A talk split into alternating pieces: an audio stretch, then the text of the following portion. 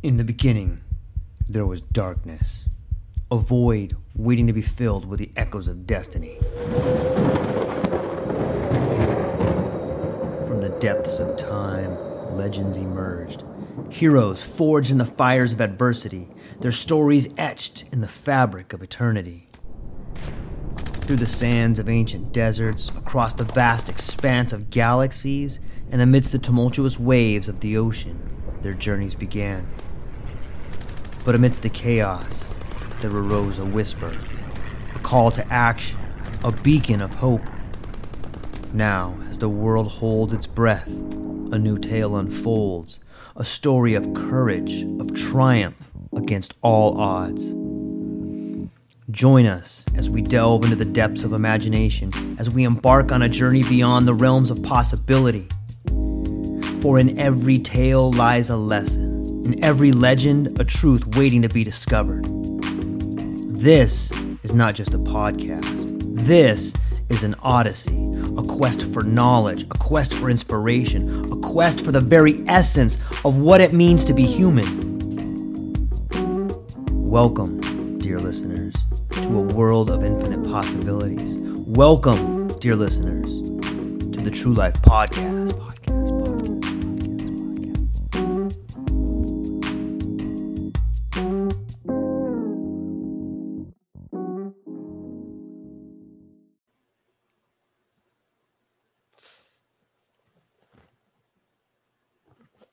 Ladies and gentlemen, welcome back to the True Life Podcast. I hope everyone's having a beautiful day. I got an incredible show for you. I got two amazing authors, a bunch of incredible questions, and an incredible dynamic that's about to unfold in front of you that I think everyone's going to enjoy. Although I need not give a large introduction to these two gentlemen, I will give a brief one for those who may not have read their best selling, beautiful books. Let me just start with Matt Zemon, an unconventional visionary. He penned the groundbreaking book Psychedelics for Everyone. In this trailblazing work, Zemon takes readers on a mind bending journey through the world of psychedelics, breaking down barriers and demystifying the transformative substances. With wit and wisdom, he explores how psychedelics can be a tool for personal growth and self help, accessible to all who dare to embark on this cosmic adventure. Zemon's book is a roadmap for those seeking to harness the power of psychedelics for healing, learning, and self discovery, making these mystical experiences more approachable and enlightening for everyone. Shannon Duncan, an introspective sage, unveils the profound insights of his book, Coming Full Circle. In this thought provoking masterpiece, Duncan shares his own riveting journey of self discovery and trauma healing. Through a blend of poignant storytelling and deep introspection, he guides readers on a path towards understanding the cyclical nature of life's challenges and triumphs. Duncan's wisdom transcends gender, offering readers a universal perspective on the human experience. Coming Full Circle is a heartfelt testament to the power of resilience and personal growth, inspiring readers to embark on their own transformative journeys of healing and learning. Gentlemen, thank you so much for being here today. How you guys feeling? I'm doing great. This is uh, been looking forward to this, so I'm uh, I'm ready for it. Yeah, I've been looking forward to this as well, Shannon. It's nice to mm. finally meet you, and and Likewise. George is the great connector. All roads lead back to George, and this is exciting. we are. We are in some transformative times. And I figured we'd just kind of jump right into the nest here. There's there's some interesting things that are happening in the world of psychedelics. And both of you have interesting backgrounds. There's a question that's been dogging me for a little bit, and it's this idea of mechanism of action.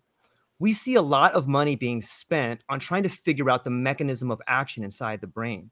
I don't thoroughly understand why that's necessary. If we have something that really works for people, although I do understand harm reduction and safety, it seems to me that the money we're spending on trying to find ways of mechanism of action are just they're kind of wasted. I'm going to start with you, Matt. Like, what is the purpose of this mechanism of action? Like, why is it why is it so necessary? Why is it so expensive? Super interesting right now. so, and right near me, I live in Chapel Hill, North Carolina. Up the street, like a mile, is Brian Roth's lab that's studying um, with the Department of Def- uh, DARPA's $26.9 million grant to kind of, rem- as I understand it, to remove the hallucinogenic properties of psychedelics. Just fascinating. And then down this way, a couple miles, um, David Nichols retired. So um, he's, yeah, just up the street. So we have these two legends of chemistry um, around here, and uh, and and David Nichols in particular, I think is is has a lot to offer to this type of question. I think he would say. I, I know what he'd say. I mean, he believes that the the medical model is the way to bring this to the masses, and to do the medical model in a Calvinistic society, we need to have proof. And this can't be for fun, and this can't be for pleasure. It has to be for healing, and it has to have a purpose. And um, and yeah, science is trying to prove out um, how things work and to get better at, at at figuring that out. So, and I look at that as okay, it's beautiful, great, wonderful, and while we're waiting, indigenous cultures have used psychedelics for thousands of years. We have a mental health crisis. We have a spiritual crisis. We have people fl- fl- fleeing churches. We have a loneliness epidemic. We have a community uh, of people hungry for community, and we have tools that that historically don't cause a lot of harm. And I would love to see more of them being used for good now. Shannon, I'm turning back over to you. All right. Uh, yeah, when you were first talking about that, I was I was thinking, well, you know, you could also make sex so that you don't actually feel anything when you do it, but at least that could still reproduce. right? It's um what these researchers miss and the and the reason they're pointing their microscopes in the wrong direction as as human animals and all animals we learn and evolve through experience and it is our experience on the psychedelics that does the growing, that does the healing. We have a different experience of ourselves. We relate differently to the traumas that we've we've gone through. Instead of, you know, somebody that was abused as a young child, they store that in themselves and always have the perspective of that young child and no other capacity. And that's why they don't move past it as an adult on psychedelics, you get to open that up. You get to bring light and air into that dark room, and you get to have a different experience of what you went through and a compassion for the young person that you were that went through it. And that's how the change happens. That's how the healing happens. If you take the experience out of psychedelics, you take the part out that does the work. you take the part out that where all the magic is. It's just, it's such silliness trying to reduce the psychedelic experience down to something similar to an antidepressant. Well, here's a pill you take. It's going to change something in your brain. And for a little while, you're going to feel better and just keep buying pills from us.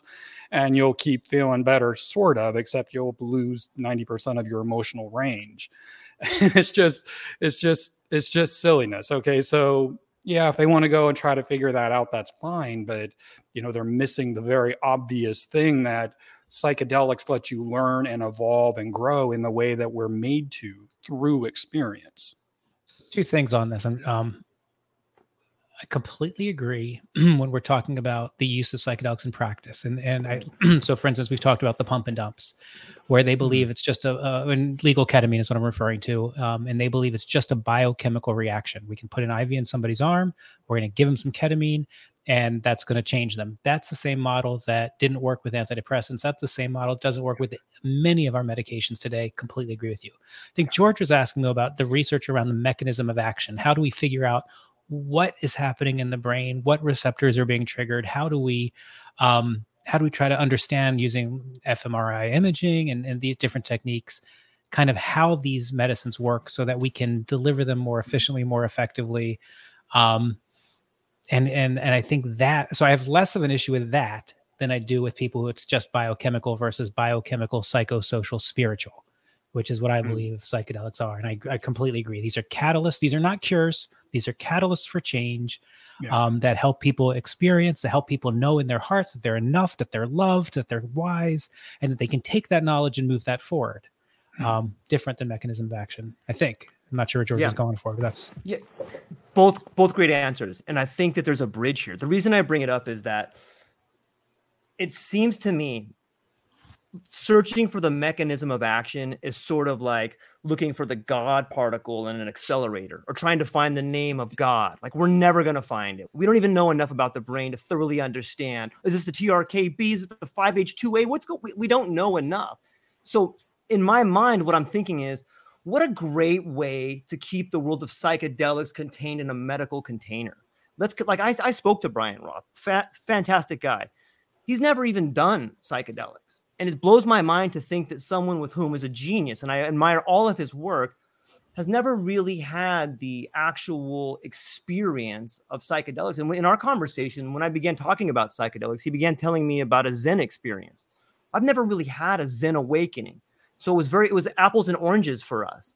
But I, I felt there was this divide. And on some level, I could see what appeared to be a longingness for the mystical experience with which he's investigating. And I don't think that we get people to thoroughly understand psychedelics, trauma, and the confrontation that happens inside by studying mechanism of action. So I guess my question to both of you is I'll start with you, Shannon. Is trying to find these solutions to what's happening in the brain just a way to contain psychedelics in a in a medical realm and not let it get into the, the rest of the world you know what resonates with me as you're talking about that is trying to understand the mechanism of how it works in the brain outside of trying to bypass the experience uh, more how mm. matt was explaining it which made a lot of sense is is the effort of trying to privatize it, the effort of trying to corporatize mm. it, the effort of trying to right. pull this into the realm of big pharma, where it can be reduced down to tablets that you pick up at the CVS and you have these experiences. That's, um, I mean, but it's also missing the point. You know, if somebody wants to go and, and figure that out, but it's it's it, it's baffling to me. I was in this um, online conversation the other day. They were asking, should research psychedelic researchers have experience with psychedelics? And I'm like, well, yeah. How do you how do you have any grasp of what it is you're trying to understand if you've never done it? Um, I, I guess you can. You can you can you can study cyanide without you know sampling it to see what it's like. But it's you know the psychedelic thing's a little different. It's all about the experience and. Uh, back to mechanism of action. Sorry, I wander. Um, it's all right. We can go anywhere. We go mechanisms of action. Um, yeah, for for me, the the the only upside of really understanding that in the near term is it's just going to be used to create um, uh, restricted materials. It's going to you know make mm. new pharmaceuticals over using what's already available. Already, there's people you know, privatizing 5-MeO DMT, coming up with patented versions of that. And I'm like, well, we have it for free. That works great. I mean, I, I don't understand what it is you're working towards here other than just more money. You know, it's a new mm-hmm. niche to be exploited. Um, I I don't know. I mean, you know, we learn a lot anytime. I mean, you know, what's the point of going into outer space? Well, we learn a lot when we go out there. So maybe through this research, some really cool understandings of the human experience and the human brain can come out of it. Um, but you know, my cynical brain says, you know, it's it's got big pharma's fingerprints all over it. So, yeah, I think I think uh, so much of what you said just resonates, Shannon. Um, and I th- I would like to encourage all of us to try to look at this with an abundance mindset and to mm-hmm. say, okay, they are coming from they're they're not coming out of malintent, they're coming out of unknowing, hmm. and in their worlds they're trying to do the best that they know how to do. Um, so when we talk about uh, a patent to synthesize psilocybin, okay, great. You've patented some specific process to synthesize psilocybin. Does that stop anyone else from synthesizing psilocybin using a different mechanism? No.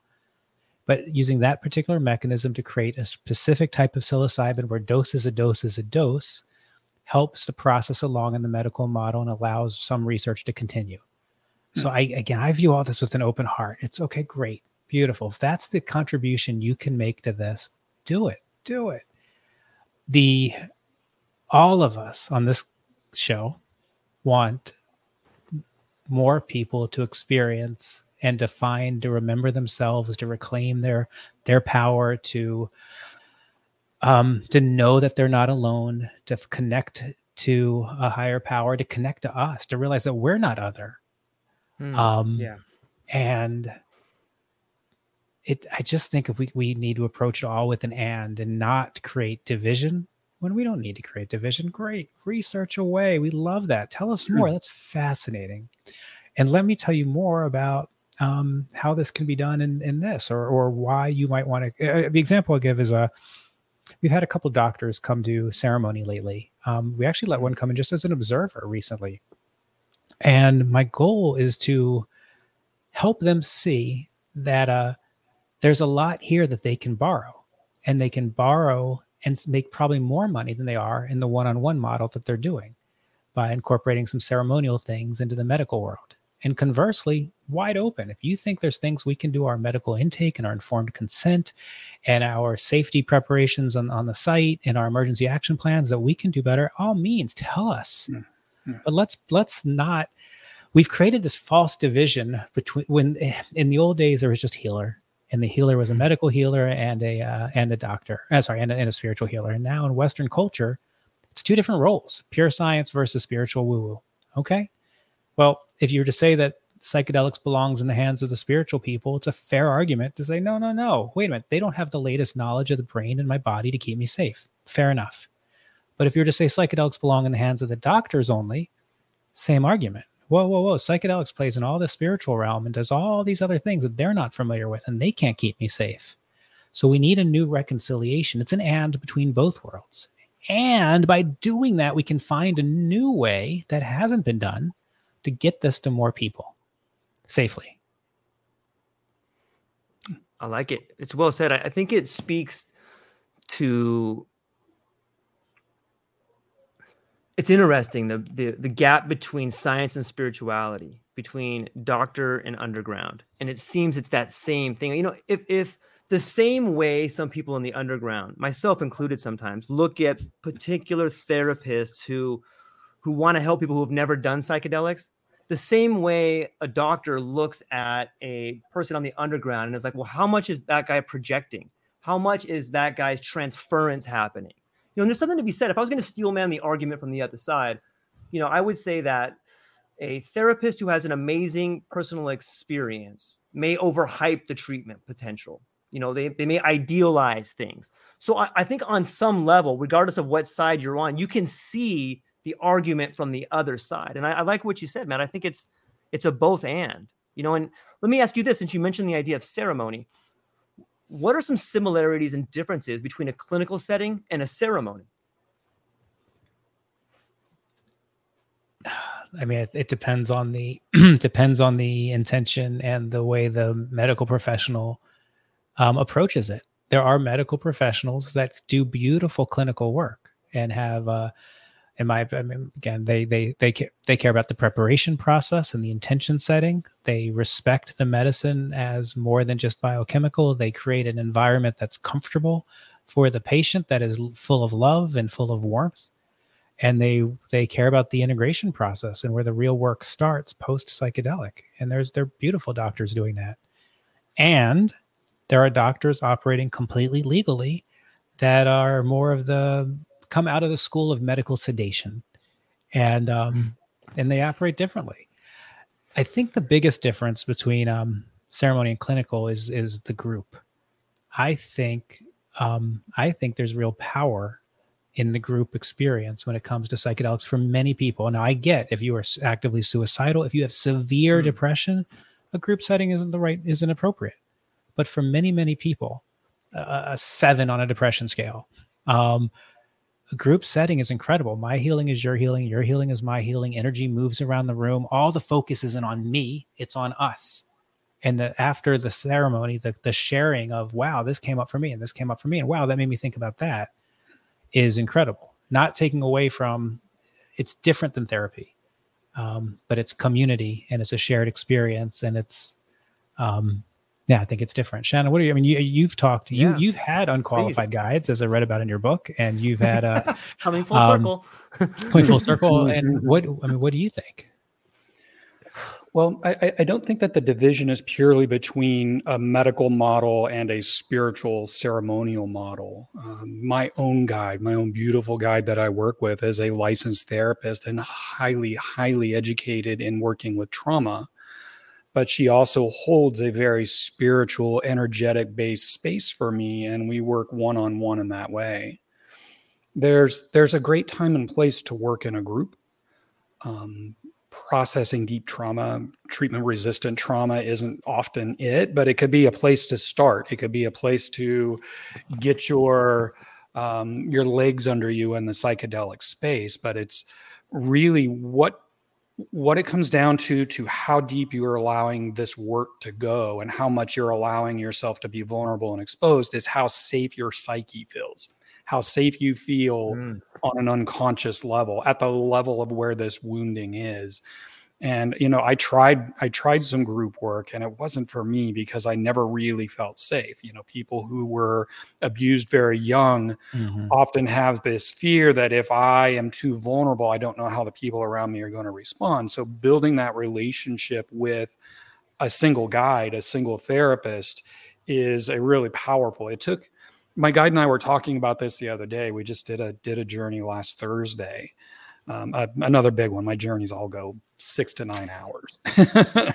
it's uh, it's uh, they're just ridiculous, and there's always huge energetic releases, and it's just it's this this thing. But we were talking about, and she's like, "Yeah, it took us three or four of these before you really started to trust and let deeper stuff out." And I'm like, "Yeah, that's just that's just how it works it's it's that level of safety it's that level of felt sense that this person that's watching me is taking care of all the things that I would otherwise need to watch for. I need to monitor my environment. I need to monitor my own safety. I need to worry about, you know, if I'm going to purge, if I'm going to aspirate vomit. And, and with somebody mm-hmm. there that you really trust and you've got the, that one on one connection, you can let go of all that. You can learn to trust and release, and the medicine just goes so much deeper. The experience moves deeper and deeper for more, more and more profound healing.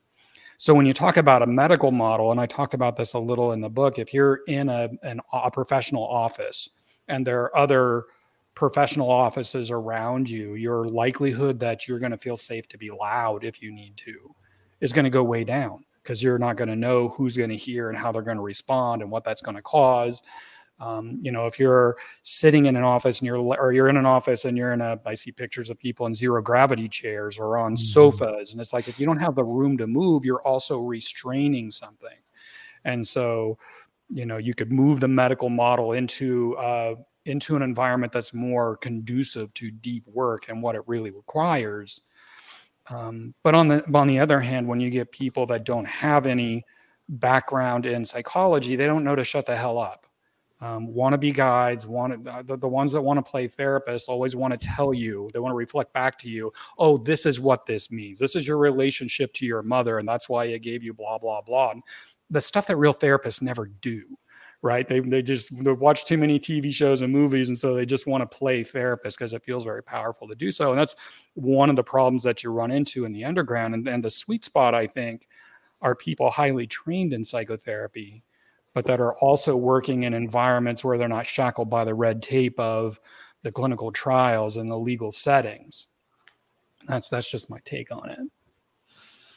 Yeah, that resonates. Um, it's interesting. Even in holotropic breath work, I participated. I did the uh, the Grof breath work uh, program with uh, out in Colorado. Amazing. But they talk about if you don't have a guide um, with you, you there's always a part of you that is protecting yourself.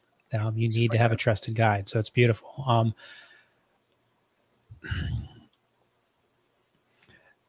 the I'll, I'll go here in in some of the ceremony communities that I work with. I like this arc that um that I've been seeing used, where on day one you kind of you get there on day one and you have a uh, you have conversation, you get to know the other people. On the first ceremony day, you do some breath work, some yoga, some meditation, and in advance, by the way, you do a preparation session, intention setting, all that.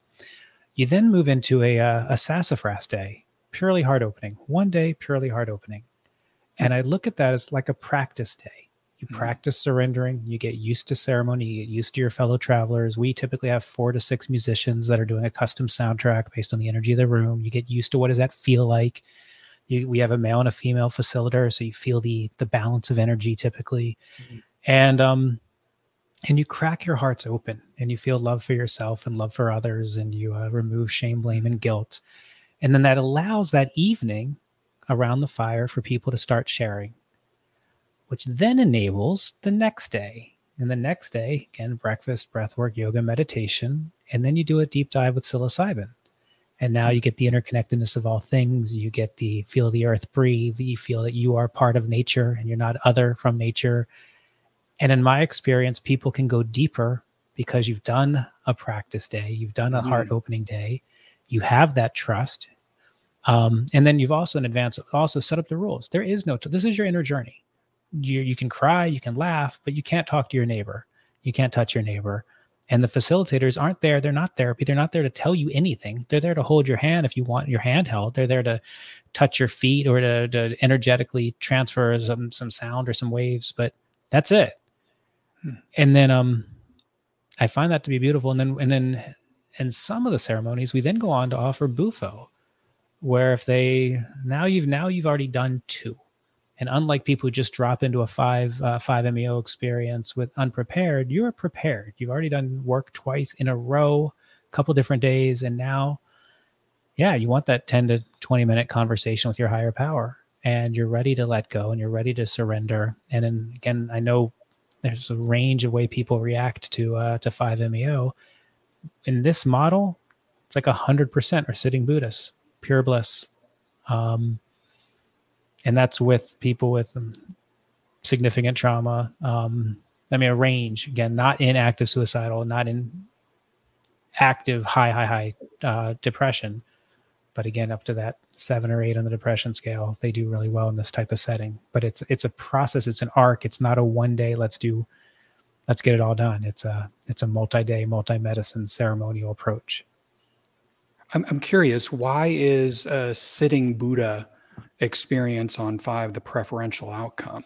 It's it in a group set it, it feels to me there's just a lot of comfort and that they're they're not um you're you're completely right. I mean there are people who you need the body releases you're the, the primal screamers the shakers the movers um i know um the purgers. the purgers um yeah we have we just i don't and i've seen that not in this setting but in this setting it's hmm. that's uh, yeah, and, and I know there's a person in Mexico who does uh like he'll do five people in a row with five MEO, and he um he has everybody on a blanket, and there's four people, and if they start to move, they just lift up a corner, and they're moving in their cocoon, and that's hmm. perfectly hmm. good. Um, but this I just haven't seen that with this particular arc of this type of ceremony work that I'm seeing that I'm seeing.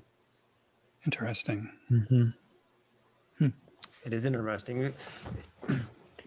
I think that on some level, one of the problems that we see in this emerging space is the inability to measure subjective behavior.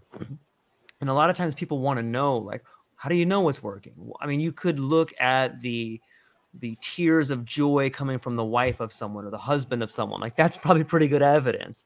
But we don't really measure that. Is there a certain is have you have either of you thought about a way in which we can measure the, the subjectivity of these events? I, I can I can speak to my own experience. Sure, sure, please. You know, and um, you know, before I started all this, I was highly depressive. Um, sometimes deep in suicide ideation just to get through my mm-hmm. day. It was like a coping mechanism for me to get through my day highly reactive. Um, I was easily pushed into overwhelm, and I would have big anger come up to you know clear the decks to get whatever was triggering me away from me. And as I've gone through that work, that is all authentically diminished. Can I still be overwhelmed to the point where I start getting frustrated and you know, and those old, those old tools coming back into play? Sure, but it would take it would take a lot. I would have to be really, really, really overwhelmed. Where before I would only need to be a little overwhelmed. You know, I was easily overwhelmed and I'm not easily overwhelmed anymore. And it's that inner experience of the self that's very different. I have more of me authentically available and I operate less from a place of fear and a place of overwhelm.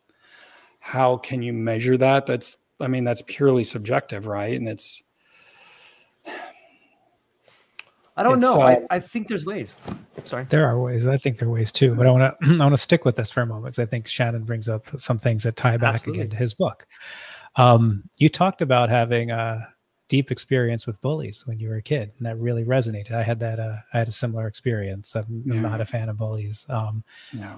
and uh, and then I also had a father who was an alcoholic. So Mhm. he again loved me, and it could uh, a, a fit of rage could occur between one sentence and the next, and Yeah. I just never knew when it was coming.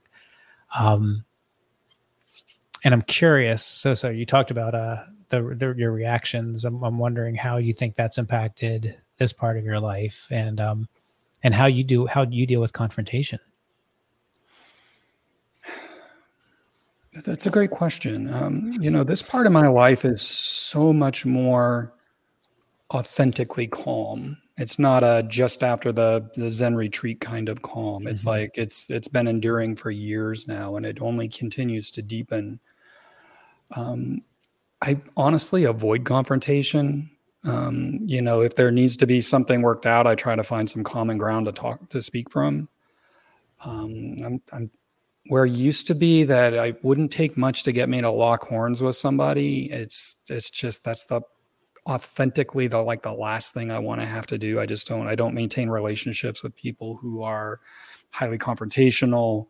I just keep my life as simple and clean as possible. That just feels better to me.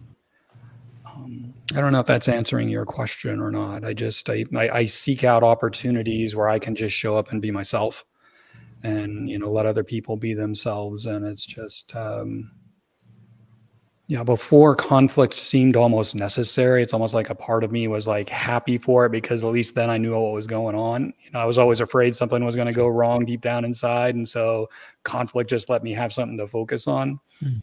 and uh, conflict now just feels i mean sometimes it's necessary you got to work things out with people but that's a different kind of than is this belligerent locking horns you know that that um that's so easy to get into and it's just that's just not really a part of my makeup anymore That that all makes sense to me. Um, yeah, I think for me in the medicine work, I went from I I, I I I'm the greatest compromiser ever. If we're gonna get instead of getting in a fight, Shannon, let's uh let's work this out. What do you need? You need an apple. You need a banana. We're gonna we're gonna figure this out. We're gonna let's let's Yeah. cut a deal. We're gonna make it work. And I'm just trying to avoid the anger. I don't want the outburst. I don't want the anger. I just want to keep things calm. Is how I used to behave. And now when I feel um when I feel my emotions rising, I'm tr- I try to pause and be like, okay, I've created all of this. I created this scene where now I'm in conflict with this person. What am I supposed to be learning here? Um, why did I do this? And how is this working for me? And um, and because I'm the creator of this, I'm not the receiver of it. I'm the creator of it. I can look at it differently and be like, okay, let's see where this goes, and and and then decide how I want to move through this. But it's very different than just trying to suppress the um, emotion from emerging. Yeah it's it's wonderful to me because I on some level I think that that's what psychedelic therapy does be it self-medication or with a therapist is it it enables you to not only confront something in the beginning but then take that confrontation and see it from a third perspective where it seems like Yeah. modern mm-hmm. medicine allows you to have a band-aid or a pill to get through the day to cover it up with a blanket where psychedelic therapy seems to in the beginning force you to stand in front of this thing but then allows you to look at it from a different angle. And it, it sounds like the, the thread that's binding all this.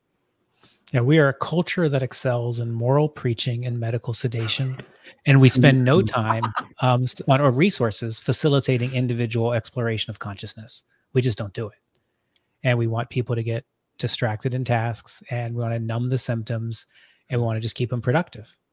And when we pause and we say, "Wait a minute, there's enough for everybody. There's just enough. There is enough. We don't need this much to eat. We, it doesn't take that many calories to keep us alive. It doesn't take that much shelter to keep us warm." there's plenty. So this whole scarcity thing is just a make believe construct. Um, and these feelings are real. And numbing them doesn't make them go away, it just numbs them. So, how do we take time and, and enable time for people to do this work themselves and, and find the source and find their and reclaim their power and move forward? I think one of the bigger challenges is that we've bred a society where discomfort is not allowed. Discomfort mm-hmm. is to be avoided. I used to be a person that any aches or pains, I'm popping some Advil. You know, I'm just not allowed to be uncomfortable for very long at all and i was i was actually musing about that recently. I just i got a buddy that's coming over and doing personal training for me. So of course i'm waddling around with my legs not wanting to move. And uh, it just never occurred to me that i should go take some advil for it. It's just you know this just and i didn't have to go through any mental gymnastics around it. It's just like yeah i'm uncomfortable. I did some exercise. I'm just going to do some easy stretching. A couple days it'll wear off. I'll be back to working out again and it just it just doesn't occur to me after having con- confronted so much so much really painful challenging emotional material within myself that i should ever want to reduce it it's like now when i you know when i when i encounter something emotionally challenging in a medicine work session it's i turn my sails into the storm. It's just mm-hmm. instinctive. This is my gateway into go deeper. I don't want to avoid these uncomfortable feelings. I want to move deeper into them because that's where the parts that can heal are. And um I don't know. I'm just I'm just endlessly fascinated by all of this, by this whole process. And one of the things I was really hoping to bring across in coming full circle is that, you know, this deep healing, this real healing is available, but you really have to start working your mind around to the position that the discomfort, the challenge, the the fear, the shame, shame's the worst uh, uh, I'll take a, I'll take a Mount Everest of terror over shame any day. It just it mm-hmm. hurts so much to open that up. It's like it's like trying to swim in a tar pit. Um, but uh, again and again, it's just like even in this last journey I did, I got man, I got just punched in the gut with shame, and I was just almost doubled over and I'm just breathing and I just everything in my brain just wanted to shut down and close off from my guide, from myself. I just wanted everything to get really quiet. Didn't want anything to perturb that shame anymore. And I have one of these big wheels that you can like roll your back over. It's bigger than a than a than a foam roller. It's like this big wheel, and I just got it out and I got my back on it, just opening up and breathing. And my guide comes over and sits next to me and puts a hand on my chest, and we're just encouraging this shame to come out oh my god it sucks. It's just awful right? But it just feels so good to let that out to keep just allowing these things to have expression because that's where the healing really is. And it's this bringing in this um this fragile mindset that oh i can't ever be uncomfortable really limits the potential of what you can do with psychedelic healing work. And that's why you know the idea of being all up here in an expansive 5-MeO experience, you know, and I've had those. I've had the connecting with God up here, uh, 5-MeO experiences, and they're beautiful. And I'm always in there, and I'm like, oh my God, I can't bring what I'm seeing back with me. It's like I understand it all, and none of it's coming back with me. And mm-hmm. so, so I'm just going to mm-hmm. do the best I can to let it soak in right now. But then there's this other part where you let this door open and you let the 5-MeO deep. And then it's almost like it's almost like a sieve, and there's the, the, the sand of you is running through there and anywhere that there's knots anywhere that there's clots man it grabs them and starts working its way into them and that's where you have these big energetic releases and that's where that real deep healing comes from and it's it's i don't know man it's just it's just incredible it's incredible what, possible if you're willing to let it in what I really liked about your book, and I'm, I'm, I'm going to search for some words here. What I really liked about your book is over and over, you kept referring back to the work you were doing on you yeah. and how it made you feel and the things that happened in your past and how you were processing those things. And one of my concerns, um, as I think about how my the culture in which my kids are swimming, the culture in which we're swimming, is there's so much attention placed on trying to change the way others interact with them. Um, yeah. and I'm, I'm going to be cautious here, but it's it, it's everything from I want you to call me this uh, to I want you to make me feel safe. Um, there's so much put on um, what's the expression? It's like it's like I don't feel well, so I'm going to go to the doctor and I'm going to ask him to write a prescription for my neighbor. It's that the focus is in the wrong direction. And, uh, that's that I've had a very similar observation that you know where we're teaching these newer generations to wrap themselves in bubble wrap and have an entitlement that nobody comes over and pops the bubbles and it's it's this this felt sense of fragility that's getting baked into the psyche that I can't tolerate these things. I can't allow myself to be triggered. If I'm triggered, the other person is wrong because I should never meet, be made to feel uncomfortable. And you know, there's there's there's absolute validity in insisting on not being bullied. There's absolute sure. validity in insisting on not being harassed at work or not being touched inappropriate or at all yeah. if you don't want to be touched. But then there's something very different that's happening. And I, I, I share the same concerns of you about getting canceled, but um, there's this there's this other thing that's happening where it's like the world has to cook itself or, or build itself around me so that I'm never uncomfortable. I need to live in this bubble and I'm entitled to this bubble and this can only happen in a time in in in history when we're really not challenged by anything. Most of us aren't aren't food insecure. Most of us aren't threatened by mountain lions every day or dinosaurs or whatever. You know, our lives are really easy. We lack challenge because if we were in the middle of a war, I, I mean, I guarantee you, people in the Ukraine aren't thinking about this they're not thinking about it at all. They're hoping, God, I hope my children aren't bombed today. And so they've got other things that are very important to them, and they're not worried about being fragile and it's a it's a challenging place because my heart goes out to these people that are so fearful of life that they can't let life in. They have to manipulate the world around them to give them what they want. And you see this in in social media all the time. You know you get a bunch of i had a friend who's a who's a teacher and she said she was at this party and there are these teenage girls and they're all sitting around bored. I mean they're just completely bored. But then they get together and they take a selfie like they're having the best time in the world and that's the image they put out to the world on social media. It's just like nobody's living an authentic life and allowing themselves to be vulnerable and changed by what comes by. They're living insulated in these shells of falsehood and projecting images for other people to respond to. And that can only leave you feeling dead inside, empty inside. I can't imagine the void inside that they're living with. That is such a struggle that they need to try to keep filling it with likes. I need likes so I can feel good about myself instead of, God, I got up and practiced music this morning and nobody heard me, but I felt great about it. And it's just, it's just that kind of difference in my mind. Couldn't agree with you more. This is, um, I think we should write a book like Triggers Are Your Friends. Um, triggers are there. Where triggers work for you. Like when you have a trigger, what is it that's coming up? How do you use that trigger to learn, heal, and grow and move forward? Um, that trigger is your gateway to go deeper. Correct. It's, I say that right up mm. front and coming full circle. I say, look, there's talk. I write in the warning in the front. I say, there's talk about child abuse coming up. Mm-hmm. And if you mm-hmm. find yourself triggered about it, don't view that as a setback. Use it as an opportunity to learn and grow and heal for yourself. That's why I put it in there. And I don't think we talk as a culture. We don't talk about what are emotions, like what are triggers. These yeah. are these are. It's your heart telling you. It's it's your heart telling you something before words are constructed around it but there's something there to pay attention to.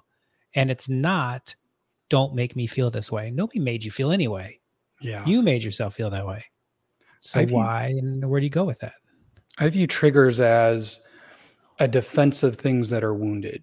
So I have these insecurities, I have these emotional wounds. And when life threatens to trigger me to have to feel this, I have a defense that is triggered, whether it's anger, whether mm-hmm. it's dissociation, whether it's going and watching porn, watching TV, whatever, grabbing Gambling, some wine, eating, any of it, whatever. It's that's what I go do to get mm-hmm. away from this feeling. And so if you realize that, okay, this trigger's coming up, I want to to go get a drink or I want to go sit down and veg out and watch TV, but I can turn around and I can go into it instead. And that is my gateway into the insecurity or the unhealed wound to allow it to be explored, to allow it to give it expression. And the more you allow it to give expression, the less vulnerable it feels. And the less vulnerable it feels, the less need for defenses there are. So triggers get less and less sensitive over time. That is that is the path to growth as far as from my perspective. Is there any difference between kids hoarding likes and adults hoarding stuff? I mean, aren't we doing the same thing? We are all acting that we're forgetting that we live in this abundant world. We're, we're scared of not having enough. So we are in this never ending game of hoarding and we're building kind of financial legacies alongside emotional holes. I think that I think that as a human animal, we're hardwired to mm-hmm. want. Well, we're hardwired to be a part of a tribe, and mm-hmm. a part of being a tribe is being approved of in the tribe. And so, interpersonal approval. We can have this conversation, and we have this mutual respect, and I feel good in this conversation mm-hmm. that I'm talking to you guys. That you guys would want me to be here. I feel a part of this tribe, and that feels really good. It feels authentic to me. Likes tend to be a fake it's a it's a pseudo form of approval in the same way that pornography is a pseudo form of connection, right? You get this illusion, this feeling of something you're lacking, and it it kind of fills you briefly, but then it's gone. It's like trying to sustain yourself on rice cakes. There's no nutrition in there and it's um, so you're left with nothing afterwards whereas a great conversation like this i'll be feeling good all day about it just because it's i feel like we're having an important conversation we're getting to connect and it's something real is happening um, you know, the world of social media. And I just, oh my God, I hate social media so much. I'm just not a fan. But I would never have met you guys and I wouldn't be here talking to you if it wasn't for LinkedIn, mm-hmm. right? So I, I, I, try to keep an open mind about it and I just try to limit my interactions to things that feel good to me, but in large. Like you know, Facebook and and um, Instagram and all this. It's just it's just peddling in illusions to give uh, pseudo approval or pseudo sense of importance when what you need to do is engage in things well not need but what would actually feel much better is is to engage in ways that gives you that for real and you know and, and but to do that you have to risk also being hurt. You can't really have love and connection without also the risk of disappointment and being hurt or loss. It's a part of the package right? But when you're just going for likes if you don't get likes for something you just post something different. You just keep posting until you get the thing that gets the likes and then you do more of that and it's just it's this never ending chase for an illusion. Um, and then it, it takes courage to turn around and just start trying to go for these things for real to fulfill yourself for real you know, I, I think that I don't. I think that the likes, pe- children hoarding likes or people hoarding likes, is a degradation of people hoarding stuff. If you think about the evolution of our spectacle that is society, we've moved from being into having, and from having into appearing to have, and it's the same yeah. thing. You know yeah. what I mean? Like it's this degradation, and it's it's I don't think that the children want to be bubble wrapped. I think that these are the unrealized dreams and insecurities of the people that came before them, putting the bubble wrap on them. Like they didn't ask for that. And I, I think it's unfair in some ways to look at them in that way. Like I, they are forced to grow up in this world. Like we're probably the last group of feral children. I'm I'm sure in different parts of the world, but at least in the Western world, where you were, you know, we were probably raised on latchkey kids and going mm-hmm. out and mm-hmm. playing in the street until the lights came on.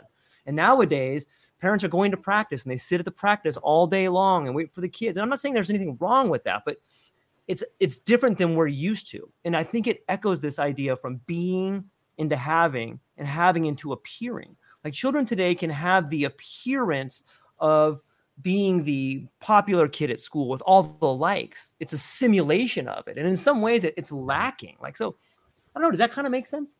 Maybe this speaks to the idea of, of, of the psychedelics bringing us back into the reality. Like, oh, all these problems, these triggers that we feel are the world pulling us back into reality. Hey, the, the mental illness, if I pull up my copy of DSM 5, all the mental illnesses in there are not the illnesses of the individual. They're the illnesses society puts on that individual. And it's, it's weird. Like those are the like those are the things that bond us together. It's not my illness. It's this way I'm identifying with everybody around me. It's society's illness manifesting in me. And that brings us to the idea of us being together, right? Is that is that kind of a shot at the back? But what do you guys think? There's a lot there. There's a lot there. I mean, you're on one hand, though. I just I think we should call out that we're also when we talk when we when we stay. I agree with you, George, as I often do. We grew up with latchkey kids, and children of upper middle class and middle class people aren't growing up as latchkey kids today. But there are other kids who don't have parents waiting for them after practice. Um, we do have a number of parents who are unaware that they are putting their children up for indentured servitude with our college program and pricing that when you ha- when you force a child to take debt to go to get an education you might as well sign them they, then they've got to go work for the for somebody and life changes immediately when they don't have that freedom.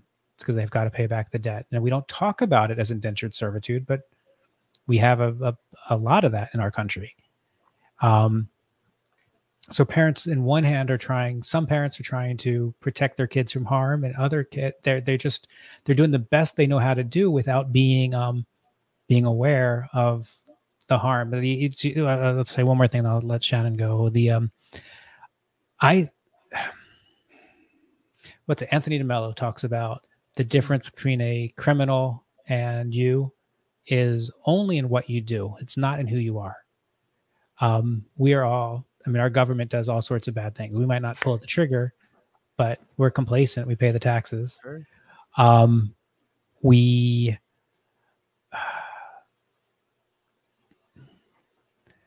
it's how these kids growing up with mass shootings, with um, with threat of nuclear war, with the no concept of truth being a standard, even if it wasn't mm-hmm. ever real, but the idea that there is there is there is that. How do they how of course we should expect that to manifest in all sorts of things, whether it's behavioral challenges or anxiety or depression or feelings yeah. of these things. Again, forget the forget the diagnosis and just the feelings of these things. Of course, of course. When we talk about attention deficit or ADHD, yeah, we have an attention deficit. We have one teacher in front of 30 kids. They don't have enough attention. It's that's not how we're meant to learn. So then we can sedate some of the children. And I'm not saying that ADHD. I'm not. Please don't cancel me. I'm not saying that all ADHD is not real. I'm saying that we are prescribing at a rate that doesn't seem to make sense. Um, yeah. And then same with antidepressants. Never meant to be decade long solutions mm. that we're going to prescribe it and then f- renew it in 10 minute wellness visits. And then we're not going to tell people that, oh, here's a list of side effects. Oh, and by the way, this side effect of sexual dysfunction is a 73% chance of you having. We don't tell them that. We just give it to them and they live with the side effects and we numb the symptoms and we never come back to address what caused the symptoms to begin with. Yeah. And um, yeah, it is. I think I have a lot of um, I have a lot of energy for for children for the culture um, it's not. It's again not malicious. It's not evil. It's mm-hmm. just unaware. It's it's, a, it's an adaptation, really. Mm-hmm. I mean, given the environment they find themselves in, they've adapted to get their needs met in the way that seems like they can. We all have that need for connection. We all have that need for approval. And when you spend most of your time, when most of your important feeling interactions with others comes through social media and comes down to how you're perceived over who you really are you, i think you get a, a an ever diminishing sense of self and an ever increasing need to find ways to present yourself in a way to keep the flow of pseudo connection pseudo affection pseudo uh, approval coming in. And it's um you know, it, as we've been sitting here talking, I've been thinking this may be the future of psychedelic treatment is helping this generation find themselves again after you know coming through their developmental years learning that it's how people respond to you that's important. It's how people you know respond to what you put out there that's more important than who you really are. And they're going to come to this sense of this vapid emptiness and it could be that the future of psychedelic treatment is really about these people coming in and rediscovering themselves, relearning who they are, and coming back to a sense of wholeness. So, you know, uh, everywhere in nature, things tend to break down before they start building back up again. And maybe this is just a part of that flow. It's uh, I don't I don't I don't I don't I don't blame the I don't blame the kids and there's plenty of adults that farm for likes I, I see it all the time on LinkedIn. It's just um, clearly this is being posted because you're looking for a specific response back to you. It's not information sharing. This is about look back at me, please. Not always, but it, it happens, and it's way more prevalent, like on Facebook and whatnot. Um, when I released my uh, swimsuit calendar last year, that was just for likes. I missed that. All right, all right. Send me a PDF. I don't think I would get many likes. Can you imagine? I might get a lot of laughing face emojis. But, It'd be fantastic to do that. To, to do, uh, yeah, that'd be the the men of psychedelica. we raised so much awareness. we made five dollars for the cause. yeah. But I, I think that is what when I get excited about books like yours, Shannon, it's because you're coming out there and saying, I'm doing this for me. I'm doing this for me. I'm doing this for my learning, healing, and growing. You can like it, you can not like it, you can get something from this, you can not get something from it. That's all okay. I'm just going to tell you how how this has worked for me. And I think that's really beautiful. And I think that's that's the, that is uh that's important modeling and if somebody wants to ask you more, great. And if they don't, great. Um, yeah, the therapist Taffy, my original therapist that I worked mm-hmm. with, who's still alive, and I'm still in contact with her, and I just adore her. And she was reviewing some of the book for me, and I'm like, God, Taffy, I don't know if I can share this. I mean, I've written it all, and it felt really good to get it out. It was very therapeutic to write my story out like this. I got to release a lot just in the writing of it and she told me a story how this friend of both of ours they originally met in a uh, in a therapy group. And this friend was just so raw and so human that it ended up giving everyone else in the group permission to be raw and human too. Yeah. And that's the thing that really convinced me to go ahead and leave this intensely personal information in coming full circle because if I give myself permission to just be raw and human in a world where that's not always well received or in, in a world where it can make people really uncomfortable at times but the, for the people who are ready it can give them permission to also be raw and human and look at themselves in a very compassionate way as they approach their healing because uh, a lot of a lot of healing talk is very adversarial. I'm going to get this bad out of me, and I'm going to bring in some good, and I'm going to I'm going to go out and and uh, work on a soup line so I'm a good person. And it's just you know it's it's uh, it's it's just about becoming more whole yourself, and there's infinite goodness in that. There's all the goodness in the world, and with your flaws, warts and all, you're you're good, and it's uh, that's that's what I was hoping to share. That's another um that brings up another DeMello um DeMelloism where he talks about there's two types of selfishness in the world. There's things you do for yourself to make yourself feel good, selfish. And there's things you do for others to make yourself feel good. Still selfish. It's refined taste maybe, but it's still selfish. And knowing why you're doing what you're doing um even before taking action is is really an important thing to look at why are you choosing to do X, Y, and Z? Why do, um, yeah, period. So I like that the soup kitchen thing made me think of that. It's, um, you know, I can't, I can't imagine a more important tool to cultivate for any individual than honest self-awareness. I mean, because all growth begins there. I mean, if you're not willing to be honestly self-aware and own what you see and work with what you got, there's really no room to move. There's no path forward from there. And so, yeah, just being aware. God, there was a there was a writer. Was it Richard Bach? Um, is the degree to your honest the degree of your honesty is um, it's something about your awareness or your honesty about your own self-absorption or your own selfishness right so it's it's just this um yeah, i don't know my train of thought derailed it, it I, I, get yeah, go George, please, please, please. No, no, no. Well, I was just curious when when we when we think about awareness and health, like your second book that you recently just published kind of digs into that a little bit. Maybe you could speak to the ideas of that. Was what was what was it that and psychedelic science came? You're giving out this book for free. I think that speaks volumes of self-awareness and speaks volumes of health. Maybe you could speak to that a little bit about the second book and self-awareness and health and how that came to be. You mean the journal? The uh, the journal, the trip? Yeah. Um, yeah. I say all the time, I don't, I don't believe psychedelics are a cure for anything. They're just a catalyst. They're just a tool to to, to connect with a higher power and to do deep inner exploration, and then it's what happens afterwards. So I thought it was important to help put something out there to, to okay if you don't know how to set an intention here's some ways to set an intention. If you don't know how to take an inventory of your mm-hmm. resources here's some way to take an inventory of your resources before the journey. Then during the journey here are some these are some great things to just capture while you're in the moment get it down on paper before it slips away.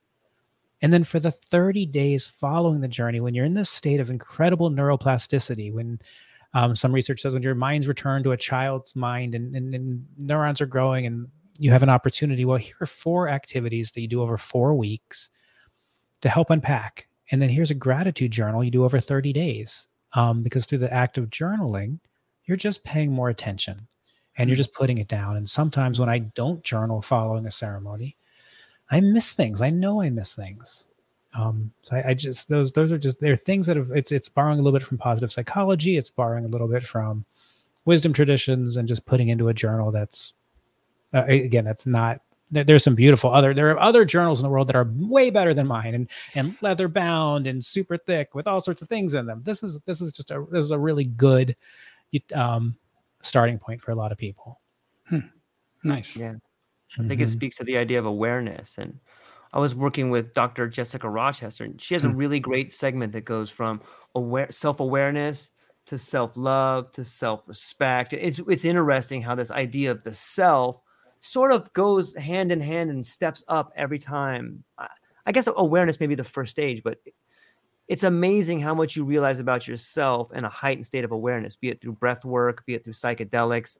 And I'm curious, I know Shannon, in your book, Coming Full Circle, you talk a lot about self awareness. You talk a lot about self experience and what you've learned from that. In some ways, isn't it interesting that our self can be the best teacher? What do you What do you think? our self can be the best teacher. You know, the the whole proving ground for growth is going into your experience of yourself. It's right. looking at the things that uh, are triggering you. Look at the things that bring you pain. Look at the things that bring you joy. Look at the things that trigger emotion, and you're starting to understand how your physiology, how your psyche interprets the world around you, right? You're taking in raw data that has no meaning whatsoever. You know, the, the, the light waves that come into your eyeballs do not convey meaning the sounds that come into your ears do not convey meaning. What you smell has no meaning. Your mind interprets that you know based somewhat on your on your well you know a lot on your genetics but then after that it's how experience through life has trained you and conditioned you. So you absorb energy from your parents you know you absorb way more from how they really are than the lessons they teach you. Mm. um, you know but so you absorb your parents isness you know you absorb their their being uh, and it resonates in you and so you become more and more like them or a combination of them and then life experiences change that too and you know the whole thing with psychedelics is it lets you step out of your everyday frame of mind step out of that usual meaning that you're interpreting life through and just see it from a different higher perspective often. And so that allows you to to question these things. It's like, wow, God, you know, anytime somebody's a little bossy with me, I get really triggered. And then you just step back and you all of a sudden realize that, well, their behavior isn't about you. And it's not this cognitive thing, it's this felt understanding. It's like, mm. oh my hmm. God, that person is this way with everybody. This isn't personal. And you just kind of unhook it it starts unhooking. And it'll come back and rehook and then unhook again but over time it's it's less and less engaged. You're less and less triggered by something that was always triggering before and that's that's really the nature of growth. Or it's also and it's also showing probably showing if uh, if they're being bossy you're probably bossy in some aspect of your life. Yeah. Um, yes. show what's the expression? Show me a show me a victim and i'll show you a victimizer right? Um, yeah that, that, that can be true yeah. Mm-hmm, can be. You um in your book you talk about the importance of finding the the right person to work with. You say something to the yeah. effect of um you can't work with someone who hasn't gone deeper than mm. um than you can't go deeper than the person you're working with has already gone or something to that effect. It's um, um oh sorry yeah, go ahead. no no tell me tell me tell me So you know the idea is that, and and this was this was written because there are a lot of people trying to find their niche in life by being a guide or a therapist for people while on psychedelics. It feels very cool. Lots of people. I just I've heard it so many times. Oh my god, I found my purpose in life. This is what I'm meant to be doing. But they don't realize that they haven't done their own work, and they don't realize that the big expansive experience that's all up here. It's all cognitive isn't deep work. It's it's it's profound experiences and it can change you, but it's not the same as going deep into your own shadows. And that's where, you know, the real changes happen. And so somebody who's only gone this deep in themselves can only hold an authentic space for somebody else to go this deep in themselves. So that's the kind of the the the experience they can offer. Like my own medicine guide that I work with, she's done really really deep work. And so when I settle in to do work with her, when I settle in to do the psychedelics and she's going to sit for me, I don't feel any resistance to me going deeper. Like if if I were sitting for you and you went into a space within yourself that was deeper than I'd gone to myself, I would start being triggered Mm-hmm. And while I'm sitting there for you and trying to be calm and trying to hold a safe space for you is not a time for me to be triggered, but I'm going to be. And the response is physiological and you're going to pick up on it. If it's not safe for me to go there, it's not safe for you to go there. And so where you can go in your journey is limited. I've felt it so many times working with a previous guide. You know, I would go somewhere and I would say something, and all of a sudden he'd be very still and kind of tight. And I would feel it. It's like my psyche's registering, okay, that's not a safe place to go still. Mm-hmm and so it's um, it's it's just important that anybody serving as a psychedelic guide, especially for somebody holding space for trauma, that they've done deep work within themselves, because one, you know, especially when you start getting into really deep, really sensitive kind of stuff, like around abuse or whatever, the feelings that can be triggered are really unsettling, and a person's a person's um, defense mechanisms to protect against those being triggered are really strong, and they'll bring it front and center into the room and you know so many people that are offering these services today just haven't. I mean they went to burning man and they had a big 5meo experience. Ate a bunch of mushrooms and it was a big experience. I'll own that. I've had big psychedelic experiences ridiculously big psychedelic experiences. And it's just not the same thing as doing deep work. And this brings us back so many our- so many just don't even understand the difference. They don't understand because all of us have this door it's a door to the basement, right? And that mm-hmm. door to the basement stays firmly locked because everything in there is dangerous. The psyche keeps it locked. And until you're willing to acknowledge that door and make the conscious choice that you're going to go through it and allow the psychedelics in, allow the psychedelics into your emotional body, nothing too much real is going to happen. It's all going to be on a cognitive level. It's like, oh, yeah, I saw how I'm an angry person and I really don't need to be. But now you're cognitively working on it like you do in talk therapy, and you're not going in and really unwinding it at its source. And that's really the fundamental difference. And it's a difference that I would say the majority of people in the psychedelic scene don't seem to understand is there. Um, at least the majority I've ever spoken to.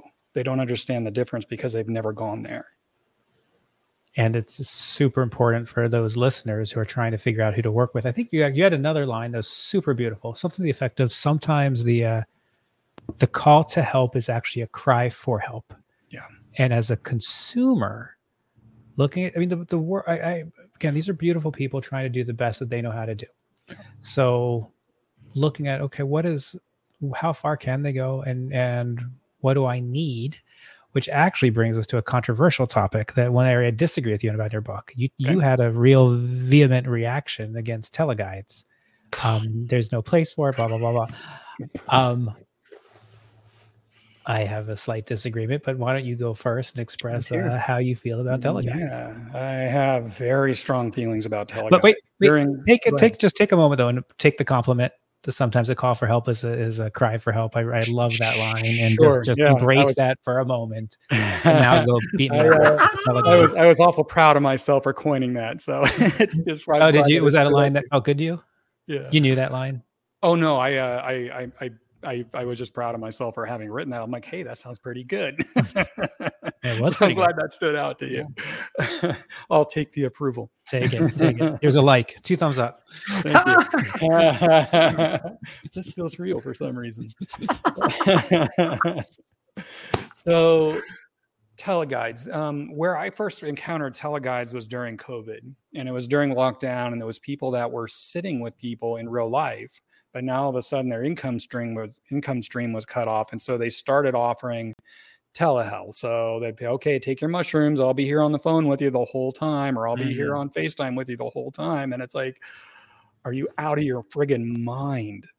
You're inviting this person to take psychedelics in deep and they're alone or they've got their uncle or sister sitting there who have no training in handling somebody that is healed is healing trauma or that's doing deep internal work and even with ketamine man you can open terror you can open it doesn't it's not dose dependent it's not really even psychedelic dependent if the, the timing is right you can go into deep challenging material. And if that person finds themselves laying on their own sofa alone in their apartment with somebody talking to them through their computer screen, they have no support, they have no help. And that is where I have a problem with psychedelic telehealth because you're taking powerful mind altering substances and telling this person that they have support. So they're supposed to be letting their defenses down more than if they were just alone and all of a sudden they're in a space where they need the touch of a hand. They need somebody there just saying hey you are okay. Take a breath. Everything's all right. But instead they've got a tinny voice coming out of their laptop telling them it's okay. I'm sending vibes your way even though i'm in nebraska. I've got you. And that helps nobody. It's just that's my problem with psychedelic telehealth. So my challenge with where you're going with this and is sure is it feels to me a little bit of a slippery slope. So I'm going to just push back. I'm going to nudge you back a couple. You you've you've had um, extensive experience with vape pens. You've done mm-hmm. solo journeys. You've done mm-hmm. many solo journeys, and you felt that you were you know that doing with a guide is better than doing it solo. But there have been times when you've chosen to do solo journeys. Mm-hmm. Um, I have the same. I'm not. I'm not looking no shame, no bad because I've done the same thing my challenge with my challenge with saying this is bad telesitting should not be allowed. Teleguiding is ridiculous. Telesitting is is bad. Um, or having sitters who are untrained is bad is it's again i know better than they know what's right for them. I know better than they know how they want to meet this medicine. I know better than they know what they can afford. I know better than they know what they can um what they have access to. And for many people, at least again in my experience, ketamine is a it's a starting point. They want to be met in a medical model. They want to have a, a prescription, so they have source taken care of. Hmm. They want someone to talk to them about set and their their intentions, and you can get that through the tele the tele um, telehealth, and um, and and and even setting can be that you can follow instructions and have setting okay is it as good as having a experienced person? No, no way. But at what two hundred dollars a dose for Mindbloom or Nue Life or any of those out there, it's accessible to a lot of people, and it's an mm. entryway. And um, I just I find I, I I just get my hairs go up a little bit when it's like that should not be allowed because I feel like that should not be allowed is what's led to we're not allowed to have psychedelics. Well, I never said that should not be allowed. I said I said my experience is that this is a terrible idea based on my experience mm-hmm. working with the medicines. Mm-hmm. You know what I had done uh, recreationally before and spiritually before I started doing real medicine work. I did that by myself. I did that hanging out with mm-hmm. friends. It was never an issue. But once my psyche was allowing the medicine to go deeper, that's where it gets dangerous. That's where it gets really terrifying, scary sometimes, and having somebody there to hold that space. And anytime you're inviting somebody to take medicine in a setting that's meant to be healing, you're inviting the opportunity that it's going to go deep. And my words in the book were I think this is a bad idea. I don't think that this is something people should do. And I even say to the reader, I just wanted you to know this perspective so you mm-hmm. could make this decision for yourself. So it wasn't me saying this is the wrong thing for everybody. This is me saying, based on my extensive experience doing deep work, more than most, I think this is a terrible idea because I know how easily really, really challenging stuff can come rushing to the surface when you had no idea it was coming. That's fair. I get where you're coming from with that. Yeah. So is that going to stop psychedelic telehealth? No. Is me talking about that in the book going to stop anything? No. But somebody reading it might have a broader perspective on what they're getting into and they can make an informed choice based on my concerns. And that's really anything I said in the book. You know, I speak in absolutes, but I'm just speaking as from my own experience. And I try to be clear about that is that I just I think if you're going to go deep with the intention of going deep, you need somebody there to keep an eye on you. And I think you know, my if it's one eight hundred trip sitter and you mm-hmm. just want to take some mm-hmm. mushrooms and listen to Pink Floyd and you'd like somebody there to talk to, but you don't have anybody around, yeah, maybe that's fine. I, I, I think for a lot of people with ketamine, that's it's not again. Let's pick up. Let's make an imaginary depression scale of one to ten. Yeah, seven and under, you're probably okay with telehealth and ketamine. You get above that, you have significant trauma. You have suicidal ideation. No, it doesn't. I, I get that. Yeah. But there's a lot of people who it's a legal it's a legal way to start. It's a legal way to process. It's a legal way to turn off mm-hmm. that inner narrator. It's a legal way to feel. You know, I, I sat with somebody, or I was with somebody, I should say it that way, that um was had never done any psychedelics, was comfortable with ketamine because it was prescribed. Okay, great. And she um she said, "Oh my God, I felt the weight of the world lift off my shoulders. I didn't know how much weight I was carrying." Hmm. Yeah, shift um, in perspective. Shift in perspective, yeah. and that's a beautiful awakening that can lead to, hmm, maybe there's something else here that I should be looking into. Hmm, maybe I can afford more than two hundred dollars or a thousand, whatever ketamine session costs.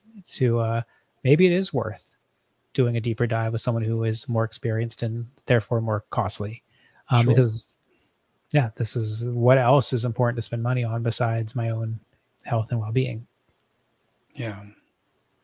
It, it speaks volume. The, the realization can just as easily be, oh my God, I was molested, uh, followed by a panic attack. And that that is where my concern lies. And that doesn't doesn't happen to everybody. Not mm-hmm. everybody was molested, I hope. But you know, that's that's the kind of thing that can come to the surface and you don't get to predict when it does. It comes to the surface when it's ready. And if you're alone when that comes through, you're alone in often overwhelming emotional sensations, stuff your body has been protecting you from feeling likely for decades. And that is where my concern that I voiced in the book was coming from is you don't get to pick how deep it's going to go. You don't get to pick what's ready. You know, you don't know what the tectonic plates are doing in there. And this could be the big Yellowstone supervolcano, as likely as it is, uh, you know, just a, a uh, the level two earthquake here in California. You know, you just don't know. So which would you and prefer? that's, my, that's my concern. I have a pre- preference question then. Yeah. Which would you prefer? Someone doesn't do the. I mean, I know this is a this is a false question, but nope. Go on, do your things. Don't do any psychedelic because and just or this could be a good. This is a starting point, and then you have that volcanic eruption for whatever reason. Great, you mm-hmm. created a volcanic eruption, but now you're aware of this new thing that you weren't aware of before, and you were just hiding behind your computer screen and your tasks and living a uh, a less fulfilled life potentially. Um, it's it gets tricky, doesn't it? It's it's so tricky because I wouldn't I wouldn't want to deny anybody mm-hmm. the opportunity right. to heal, mm-hmm. and a, and a lot of my the fire I bring to it is my concerns about people missing their opportunity to heal, working with unqualified guides, even if they're a licensed therapist or a PhD, they haven't done their own deep work, so they can't hold the space for this. So this person's going and going through this whole process, but they're not actually getting what they could have gotten from it, right? Mm-hmm. Uh, same thing with uh, with psychedelic telehealth. Yeah, maybe the volcano goes off, but when you push somebody into what's traditionally called bad trip territory, which are just feelings that are so big your your psyche doesn't know how to handle them, that in and of itself is traumatizing, and that can cause the original wound to lock down harder. I've had that experience happen. I've had it happen with a guide sitting there because he wasn't checked in with me. He wasn't paying attention to what was going on. He was thinking he's going to Hawaii next week. He's thinking I just broke up with my girlfriend and I'm really upset. And he's not watching that I'm in the worst space out of two years of working together that I've ever been in. And it was excruciating. And it was only because I had done two years of that that I could hold the space for myself and keep myself safe. But somebody brand new to this to have something like that break through alone would be terrifying, terrifying, and likely highly traumatizing. Um, and that's that's really my only. Is that likely on ket on especially small dose ketamine? It's no. not likely. Is it possible? It is absolutely possible. And, and so I think I think if people are just informed that some people have this concern about this, this is what they think the concern is. At least they're making an informed consent because nobody doing the the ketamine right. treatments is letting them know you could have a friggin' bad trip. you know what people call a bad trip. You could have an intensely unpleasant overwhelmingly terrifying experience. It's improbable, but it could happen and you need to be ready or just, you know, accept that if that happens, we're going to be together. I'm going to breathe. You're going to breathe. We're going to get through it just fine. Something, but people are going into it uninformed. And it's um, that is where my concern is. So making an informed choice, then people should do what they feel is right. Yeah, and you do go into good length depth in your book on the risks of unqualified guides. And again, it's not mm-hmm. that you shouldn't work. It's like anything, there's a learning curve, and uh, you're going to get people in the beginning of the curve and people at the other end of the curve, and you've got to kind of find your way through it. And what's That's super kind of it though, right? Is is it's not it's not a job people should be learning on. You shouldn't be learning how to be a guide by trial and error with other people's psychology. If you want to be a guide, you go and you get some basic uh, psychology training. You learn how to listen. You learn how to be present. You learn what transference and projection is so you can recognize it and not get tangled up in it. You learn how to let hold a space to allow somebody to come to their own conclusions, which many people who are not trained in psychology can't bring themselves to do. They they need to justify their presence in the room, so they want to psychoanalyze, and it's it's just it's just a mess. And then you know from there you could go and you could work in groups as a um, as an assistant. So you're working with actual qualified guides but you're watching how this is done. You're getting an energetic um, an energetic uh, education on what it feels mm-hmm. like to hold space for another person. And then you know at some point you can start saying okay now i'm qualified to work with somebody maybe not with trauma but we're going to start here somebody who doesn't recognize that they have trauma and i'll start working my way up. There's a way to do it but so many people are, man, Burning Man was awesome. I want to be a shaman. And they hang out their shingle, and all of a sudden they've got people coming in to sit with them, mm-hmm. and they're doing real damage. I've, I've I've met the people offering this, and I've met the people that have been damaged, and it's it's real. It's a real thing.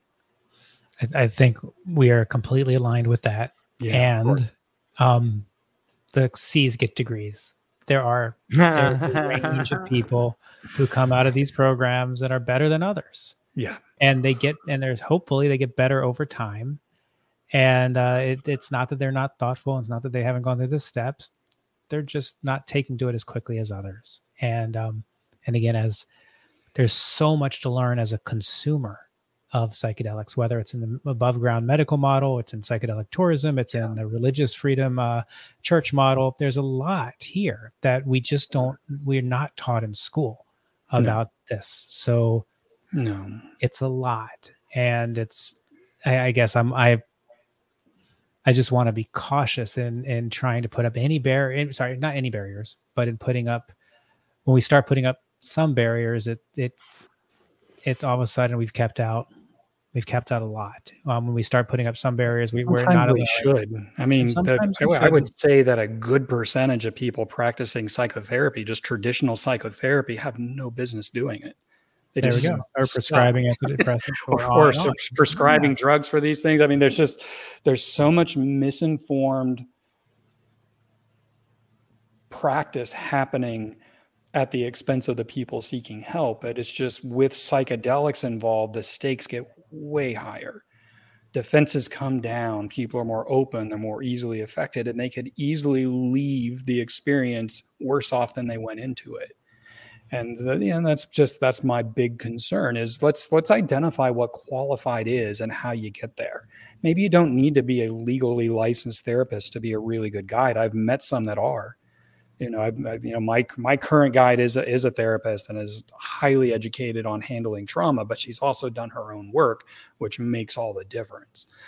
Uh, whereas incredible, yeah, she sounds amazing. But I, I guess but, I wonder about certification. Do we need to certify at the guide level, or do we certify at the container?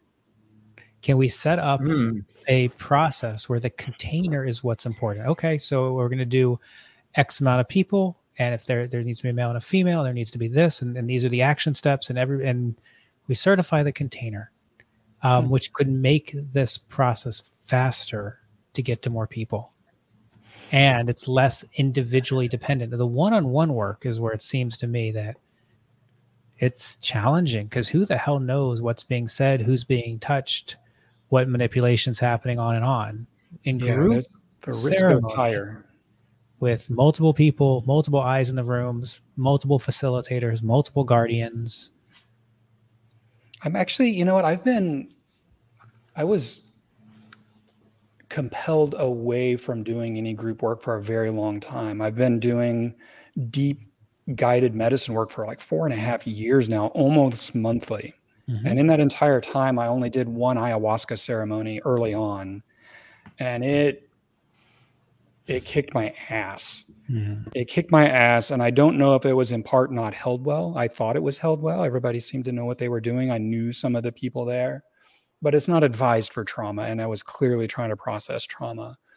Um, but I've come around to feeling like I'm ready to engage. My guide has been recommending to me for a while. It's like when it feels right, you know, go try do some do something where you're less in control put yourself and so i leave in a month for a seven day ayahuasca retreat in peru. And I, i'm only going to this particular facility because i know somebody who takes veterans down to work with these guys. And so i feel very comfortable that i know what i'm walking into had long conversations with the, one of the owners. And so i feel good about going. And, and i and i agree with you. I think that there's great power at working at the group level. And where the one-on-one stuff is really most powerfully necessary is in really delicate, especially yep. early life trauma.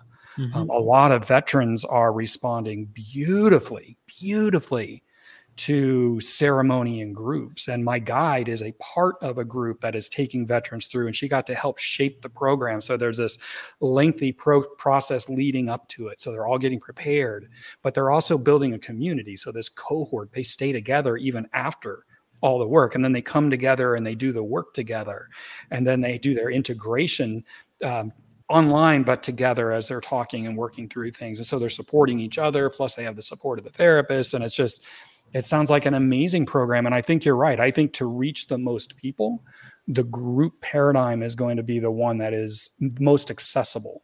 And especially if you can get a sense of community and your community comes together once a quarter twice a year, whatever it is that works, but there's familiarity. So when you go there, you feel more safe to open. You're not in a room full of strangers. So over three or four or five sessions, you're allowed to go deeper and deeper because you're more and more safe mm-hmm. to do so.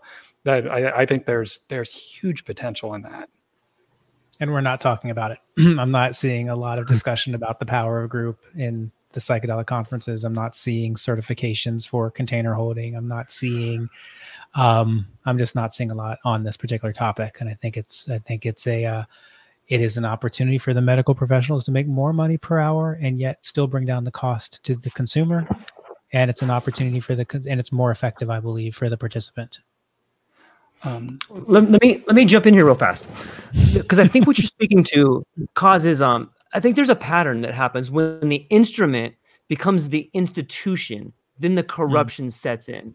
And mm-hmm. if we mm-hmm. look at certification, right, like this, here's an instrument to make this thing work, but then it becomes institutionalized. And now there's a lot of people coming through, the institution gets corroded. So, with certifying the actual group, certifying the container, would the container be something that evolves? It seems to me that that would be a way to keep the instrument sharp instead of having it get corroded. You know what I mean? If if the person sets up the instrument, the institution, and the institution evolves with it. Does that kind of make Absolutely. sense? Absolutely, a thousand percent. And as best as different best practices come out, you share it with the container. Yeah. So it's it's not you don't lose the institutional knowledge when one person walks away. You still have the latest greatest medical intake form. You have the latest, greatest informed consent. You have the latest, greatest emergency action process. You have the latest, greatest. These are the safety things you have to have on site. You have the latest, greatest. greatest these are the way you you deal supplements. You have the gr- latest, greatest preparation integration process. But that's where the corrosion sets in because as soon as someone decides they're the expert in something, or as soon as we have someone set up, okay, this is the guy.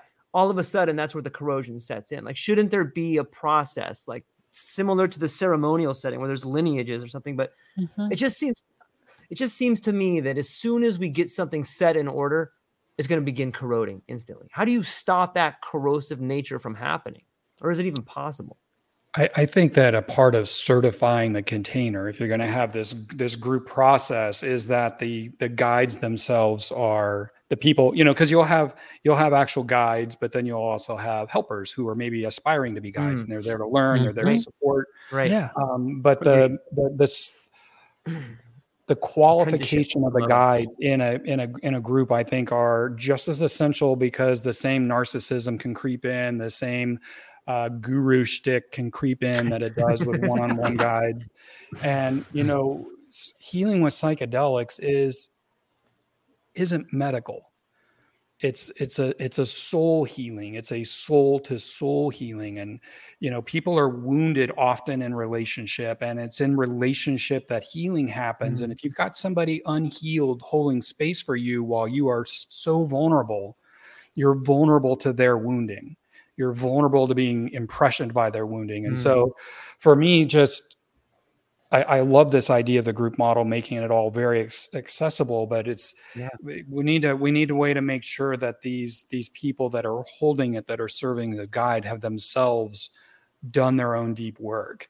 It's not enough to be highly educated. It's not enough to have done a thousand ceremonies what have you done in yourself and how do you bring that energy into this container? And that's that's really i think one of the most important parts. And that is what keeps it from corroding is that these people continue to do their own work. They work mm-hmm. amongst each other whatever it is but nobody is being set up as the the guru. Nobody is being set up as the expert. The healing is not happening because of anybody who's facilitating this. The healing is happening because these people are, are facilitating a psychedelic experience and holding a safe space for these people's these humans inner healers to do the healing right. the, the corrosion comes in the corrosion mm-hmm. comes in with the ego that's mm-hmm. the corrosion comes in with the ego and the corrosion comes in with money and mm. so when the ego or money are the most important thing, that's when it's going to start to corrode. When the healing of these individuals that show up is the most important thing, you have a free flow of, uh, of uh, opportunity and possibility. The um, the Sacred Plant Alliance is doing some beautiful work with their members, and again, it's they're not taking new members, and it's tricky. But what, one of the things that they do is they one of the conditions of being a member of that association, as I understand it, is you agree to put a phone number uh, make a phone number available to all members that should they feel like the ethics were violated in the delivery of that ceremony, that here's a number you can call and you can report it up. And I hmm. think that notion is really powerful. I, I have been yeah. advocating for a. uh, been advocating that someone needs to create a psychedelic uh, arbitration association. Like um, that, yeah. that uh, we need these we, and and it doesn't need to be one have four doesn't matter let's have four ethical bodies but I, I, I like the idea that different containers have one thing is you agree uh, one of the best practices is yeah have an extra set of eyes on this. And if i'm doing things above board i'm not corroding and i'm not getting into the guru shtick i should have no issue with that. Yeah but when i don't want the extra set of eyes i'm afraid to have a, a number to call up what are you up to? Yeah exactly. So I like, I love that. It and happens I, I in the dark. It happens in the mm. dark, and I and I hope that uh, I hope that they continue to do more beautiful work, and I hope that they're able to expand that work out, and I hope that someone else listening to this is like, oh, well, I can create an ethical hotline and be a resource for some other people. There's there's room for more. I mean, it's so young. This is so it's yeah. ha- we're coming out of a prohibition. There's so much opportunity yeah. to to play a meaningful contribution in the evolution of this. Um. We haven't had a anything in mental health since the invention of the antidepressant. And again, I'm, and I agree with you, Shannon. This is not medical. This is this is internal self healing process. But holding that space and holding that space well is so so important. So important, yeah. It's fascinating to me. You know, on a if I shift gears for a moment and kind of take us on this other little tangent, I was speaking with uh, Dr. Erika Dyck about some of her work and the historical nature of psychedelics, and we touched upon Huxley, but we also touched upon this weird sort of relationship between eugenics and psychedelics. And when I begin, like on some level, these things seem to rise together. And when I start looking at modern medicine about, you know, the the CRISPR and the idea of um, you know, custom babies and all these things. Isn't it interesting that this technology seems to be arising with psychedelics again? And like there's no real connection, but they seem to rise together. I wonder if you guys have any thoughts on that. Well, it seems like they they hinge on, you know, what's the maximum potential of a human. Yeah. You know, yeah. if we, you know, if you have these wounds and they're holding you back from from what it is you can really do to heal, is to allow more of your potential to be realized. Um, eugenics are tricky. I, you had posted about that on LinkedIn, and I had some talk about it. It's like you know, I don't, I don't know how I feel about humans being bred like prize poodles, uh, but maybe, uh, maybe gene therapy has something to offer. and it's, uh, I don't know. It's just such a, it's such a interesting thing because you could definitely bring out uh, good the the better traits that allow for better survivability or better adaptability. But I don't know. I, who gets to decide what eugenics are applied? I don't. I don't know that I want to hand those reins over to anybody. I think I'll just you know keep rolling rolling the dice and seeing who's born and making the best of it. Yeah, I agree, I agree think, with you. Yeah, tell me, George. Are, are they? Is it two sides of the same coin? You know, when we talk about science versus spirituality, on some level, it seems to me that eugenics, at least in the lab, is trying to do what psychedelics can do for us organically. You know, when we when we try to use eugenics to get over different types of diseases, you know, not all diseases, but it seems a lot of the diseases are are hmm. on some level, you know, made through society. I, I think maybe psychedelics can help us get over those problems organically. So I'm wondering maybe that's the connection. So let's let's maybe take a slightly different angle on sure. this. sure. Sure. If if we believe that we are spiritual creatures having a human existence and that I am not my body, I am not this, is there room for scientists to figure out how to make my body live longer, how to make my arms stronger, how to make my sight better, Sure. But that's not me. That doesn't change the way I feel on the inside. Um, we, uh, whereas a culture, we spend so much time worried about what we're going to need financially when we enter this active dying process. So much we have to save, we have to save, we have to, what, what's going to happen in this final piece that we choose not to be alive when our bodies are most capable of living. Hmm. Can this, um, yeah, I think there's a play again. I think it's another and great, and you mm-hmm. you can find a way to help keep my body stronger, lasting longer. That those pieces of me, um, less disease, beautiful, and a lot of people in this community who are doing this type of work are feel to me to be healthier than the average American. Kind of, we kind of know it's like mm, maybe we should eat some more salad. Maybe we should take a few more walks. Maybe we should we don't need to be tense every moment of every day. We don't need to butt heads and to, to, to approach everything with confrontation. We don't need to believe anybody's attacking us. We don't need it's a, it, it I think there's all sorts of benefits from that as well. So I, again, I just put in the and category. It's if that's if someone else wants to make their contribution to the world and gets excited about slicing genes and trying to figure out those things, beautiful, great, do that, amazing. And have you thought about who you are? Yeah, I, I think they can work hand in hand. And if one of the things that I like to to use in my journeys is psychedelics and human growth hormone. And on some level, mm. you can look at HGH as a form of eugenics. Like I think the two go hand in hand. And when we think about body and spirit, we often mm. hear those things together. We often read the literature, whether it's in sacred text or whether it's in a bodybuilding magazine. You know, these two things go hand in hand.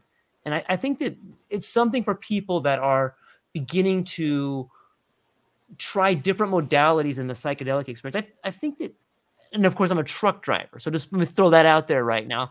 I think that HGH is something that people should be looking at to layer with psychedelics because I think that you're you are you are in somehow comprehensively enhancing what psychedelics are already doing and that's just based on stuff i've read but i think it's a it's a way to look at eugenics and psychedelics walking in harmony instead of at odds with each other and i think that there are more solutions like that maybe they can work together maybe the chemistry are are working together in some way so i wanted to bring that up and hmm. just kind of throw that out there it's not an angle I've really looked at. I've been layering in um, GHB with other medicines uh, okay. as a um, as a matter of practice. It used to be ketamine, but like uh, this last journey I did was uh, GHB with uh, a strong dose of MDMA, about 200 milligrams of MDMA with a 50 milligram booster, um, and then some 5-MeO DMT in there. And uh, you know, not only does the GHB calm down the, you know, so I'm not all cracked out on the MDMA with mm. the amphetamine effect, so it calms it way down. I stay very clear.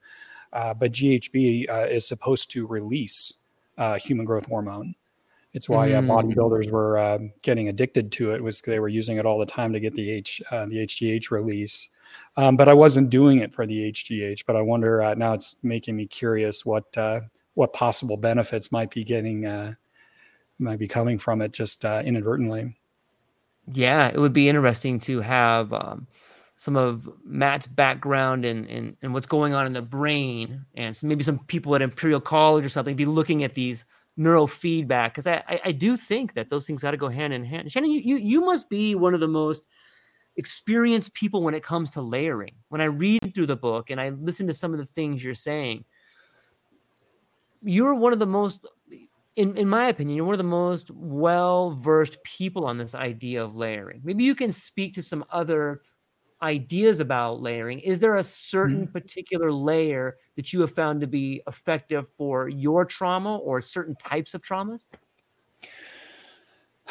Well, it's um, you know, it started with my first guide. So, you know, we started with 5-MeO DMT and then we did MDMA, uh, worked with some mushrooms, then we went back to MDMA and I did some 5-MeO DMT on the way down. That was my my first experience of of layering was uh, I think I had actually insufflated at that time, so I got a nice long experience mm. with with the 5-MeO DMT, and it was it was incredible, and it started teaching me that wow, when you layer these things together, you get a new experience. So you're creating a new drug almost. Mm. Um, it started to become commonplace that I would do sub, sub, sublingual ketamine and then take the MDMA or the mushrooms or whatever I would do. And the ketamine would open me in a way that allowed those medicines to go deeper and give me access to areas that I didn't have access to before. So it was a really powerful experience. And I've continued. Can you give an example of that?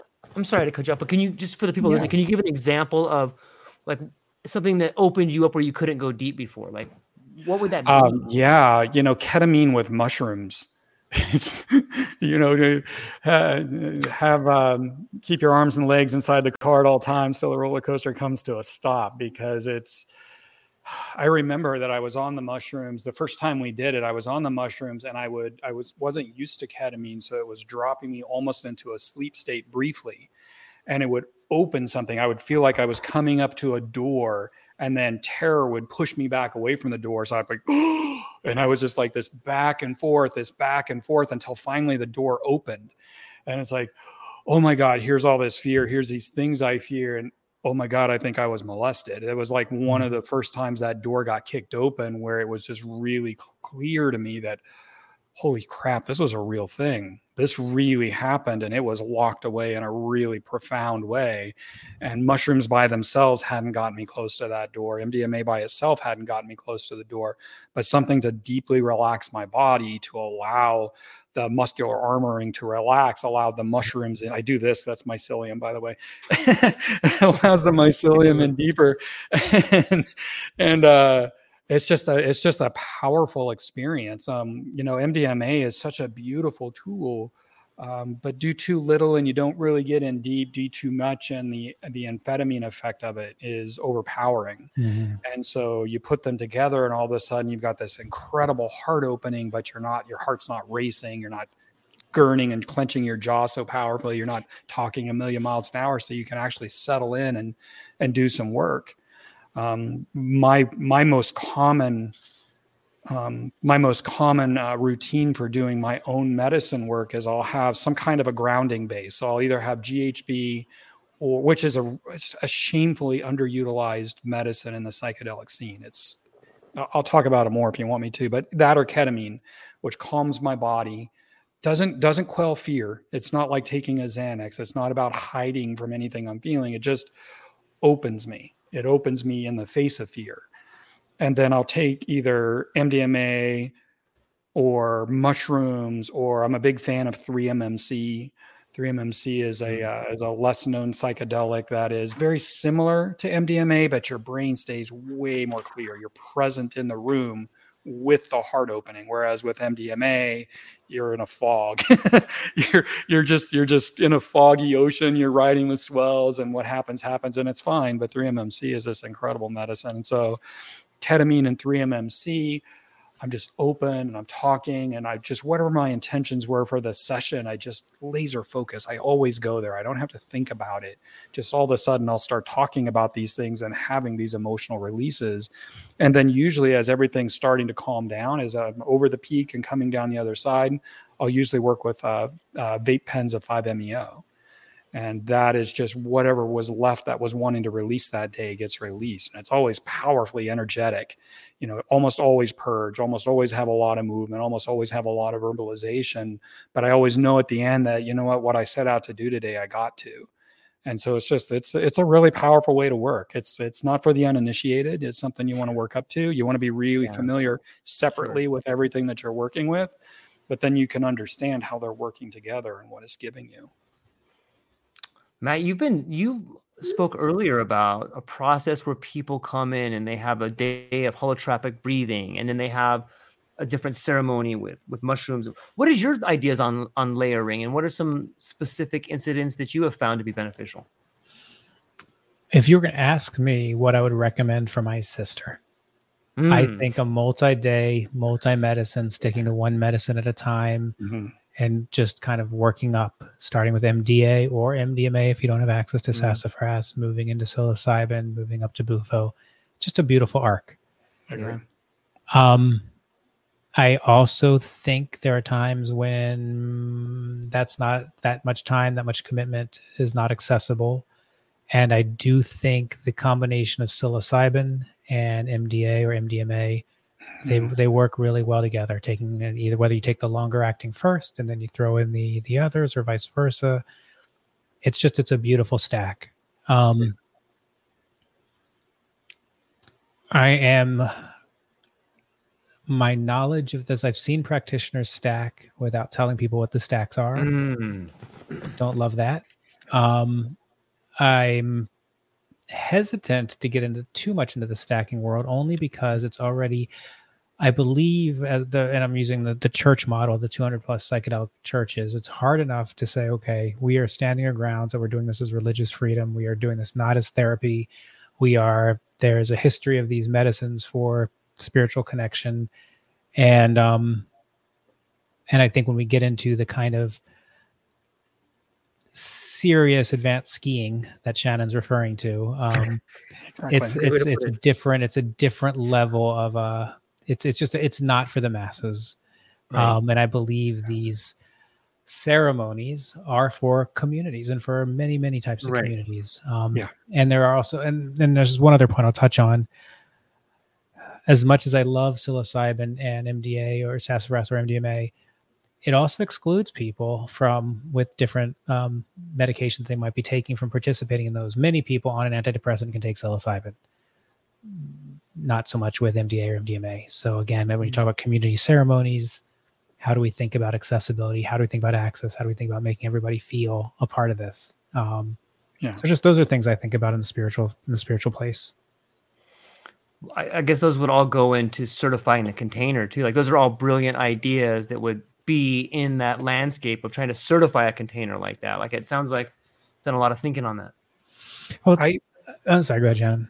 Oh, I was just going to say for people just wading into exploring themselves with psychedelics, I really like the sound of this, where you do you you walk them in slowly and you give them these layered experiences and there's there's no way i would layer up somebody brand new the psychedelics. I mean uh, one psychedelic is a life-changing nuclear bomb going yeah. off in your brain right? And i only do this layering because i do very nuanced work and i've developed a level of self-awareness to know exactly where what i'm doing and where i'm going and you know i only talk about it in the book because it's it's interesting, right? And it's just it's where I've come to, and it's a place that other people might come to, and most probably never will. Most will never need that in order to keep going deeper past just increasingly intensifying defense mechanisms. But if I were going to recommend recommend somebody that I care about that's mm-hmm. interested in a psychedelic experience, I would send them to something like what Matt is describing because that is a powerful way and being in being in being in group and establishing a relationship with the group and wading into the altered experiences i think is a beautiful very safe way to do it. That's um, and and you know not giving people overwhelming experiences is the key for them learning how to navigate that space to be able to move into more overwhelming or challenging experiences later.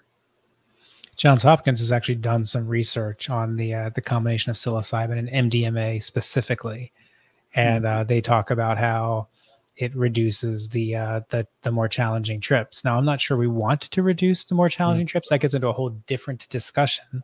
Yeah. But it does um it can make for a more pleasant trip, which again, as we're, we're talking about people's first experience, people's second experience, it's um it's kind of a gentle way to wait more gentle way to uh to wade in the water. And of course this goes with all the caveats. There's there's risks to all of this. And then as shannon said earlier we don't know what's going to come up and we're all doing the best we can. And and the yeah. person needs to come in with eyes wide open. And if it's not an enthusiastic yes it should be a no and all those disclaimers.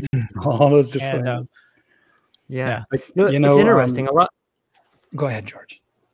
It's interesting. A lot of us are speaking to this idea of using psychedelics to heal trauma. And when I've read both of your books, both of you have overcome a lot of trauma. You found these medicines to do it. But I'm wondering, might there be this new thing? It seems to me when we look at the, the landscape, there's a large portion of people who need it not to deal with the trauma that they've already faced, but trauma that they're about to face. And that the end of life seems to be something very mm.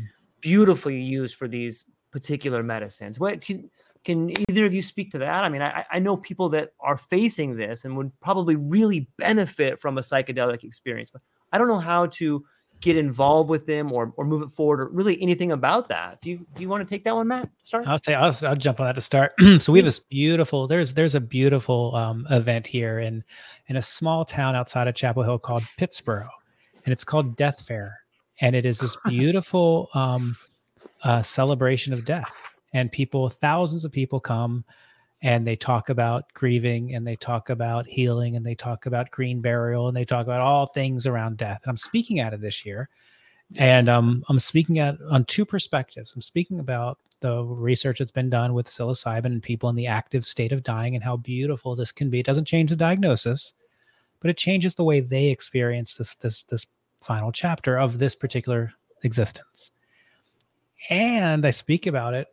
I'm going to speak about it for the people related to the person and friends with the person and how powerful psychedelics can be for them during their friends or loved ones um, active state of dying. And then the third way is for people who've already lost somebody and the use of psychedelics as a way to process what's hmm. happening. I think there's there's so much here um, in this population doesn't have time to wait and see if an antidepressant's going to work.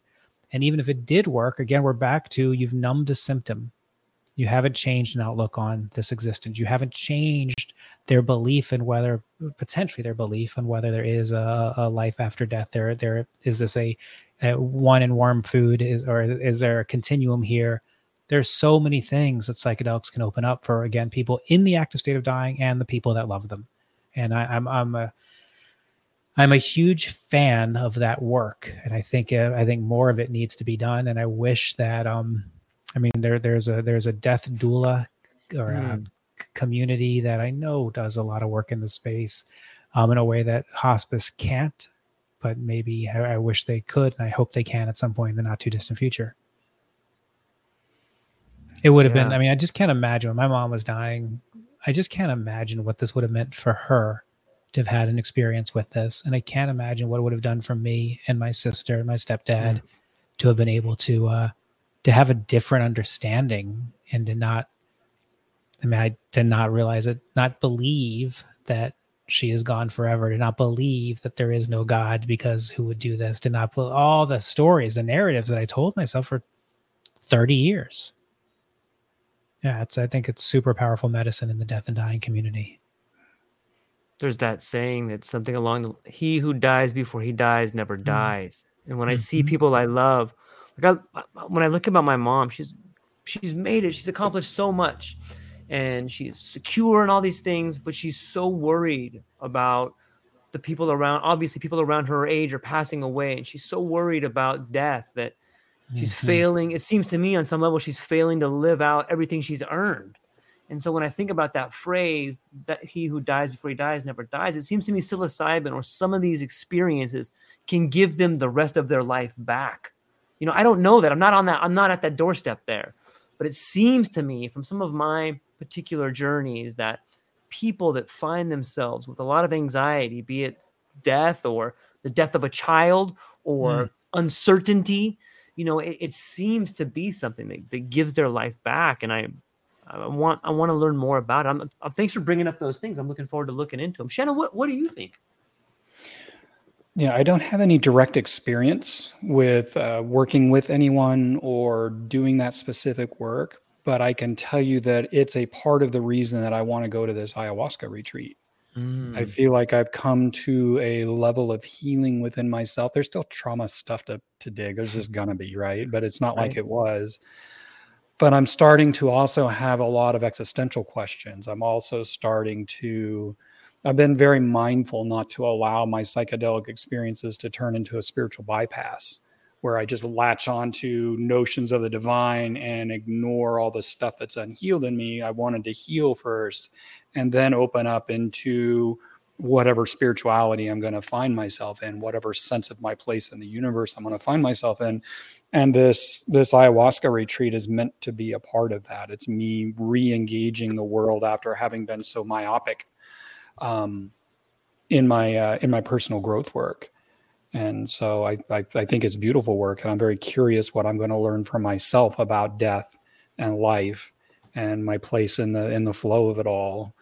Um, and I thought just that's really interesting that you're going to speak at that conference, Matt. It's such a um, I, I've understood psychedelics to be a powerful tool to that end, but I don't have any direct experience with it yet. Yeah, I'm I'm so looking forward to it, and it's and, and I love going back to the community and to um again one of the other reasons I'm a huge fan of uh of community experiences is like the intergenerational work done in com- group settings is healing for everybody. Yeah. So I've seen yeah. um, a few ceremonies ago we had an, an 80 year old dad and a 79 year old mom and a 50 some year old son, and then we've had 18 year old sons and 50 year old dads. And um it's just it's just beautiful. And to, and Mhm. to bear witness to someone else going through that process and to have again to hear to hear the perspectives. And to, I, I I journeyed once with with uh with one of my nephews uh 22 and um and afterwards and again in a community in a, in a, ceremonial setting I said to him you know I've looked past you a thousand times as just a goofy kid at Thanksgiving and I didn't respect you. I didn't see you on your tra- I didn't see you as a fellow traveler. I didn't see you struggling. And he put in so much work in this uh, ceremony. It was so beautiful to watch. Um, but i think we yeah we learn in watching these different generations pro- we, we can become more aware of ourselves well my again my healing is your healing your healing is my healing and Yeah. we are all connected we are all might be different waves but still the same ocean how do we uh yeah i love all of this I like Yeah, that really- different wave, same ocean. Yeah. That's great. yeah, nice. It's fascinating. nice. Hmm. Well, gentlemen, we're coming up on two hours here. Both of you, amazing, man. This flies by. I, I'm so thankful to get to get both of you in one room and have Mm. this conversation. And you know, Yeah. before I let you go, though, let me let me start with you, Shannon. Then we'll move to you, Matt. Where can people find you? What do you have coming up, and what are you excited about, Shannon? Uh, you know, m- mostly I'm just promoting the same message from the book. I just want people who bravely seek out help in the psychedelic realm. That one, who bravely seek out help in the psychedelic realm to be met with actually effective help, and that's uh, that's that's my big push is consumer education, but also education on the level of the people who are uh, the people who are serving as guides and offering these services. And and, and truly, I only desire to be of service. Uh, you can find me. I'm on LinkedIn, as you guys know. Um, I'm on the other social media platforms, but I don't I don't do any of that. Somebody else does that for me. I can't I can't bear it. um, I'm at shannonduncan.com. You can reach me through there if you want to. And the book, audiobook, and ebook are all on Amazon and all the major platforms if that's of interest to you. And if you run a school or something like that, I've been donating a bunch of books to uh, schools that are that are mm-hmm. certifying people just so they have this message also to consider in their in their curriculums. So if you're running a school or some kind of training program for guides, you'd like me to speak or you'd like some books, I'll ship you a few cases of books, no problem, free of charge. That's Fantastic. beautiful. Very that generous. Mm-hmm. Yeah. I'm gonna I'm gonna do that. I'll footnote you. this is awesome, Matt. Um, you, you you have a the hmm. one event coming up that you spoke about briefly, but maybe you can speak to what what you have what else you have coming up and what you're excited about where people can find you? Yeah i'm i am trying to uh, normalize this discussion as much as possible. When i say this discussion it's these discussions. It's the discussion right. on mental health. It's a discussion on a the um, prescription epidemic that we live in. It's a discussion on psychedelics. It's a discussion on drugs. It's all of these discussions um, and to normalize it to be just i'm i'm not a I, I don't think I, I project as a typical regular drug user, and I am. Um, so I'm speaking at Wonderland and hosting a panel of people telling transformational stories, and these are people who I don't I don't think there's a woman who started a group called Moms on Mushrooms. There's another woman who lost her husband unexpectedly and um, went through a, a, psychedelic ceremony 11 weeks after his death.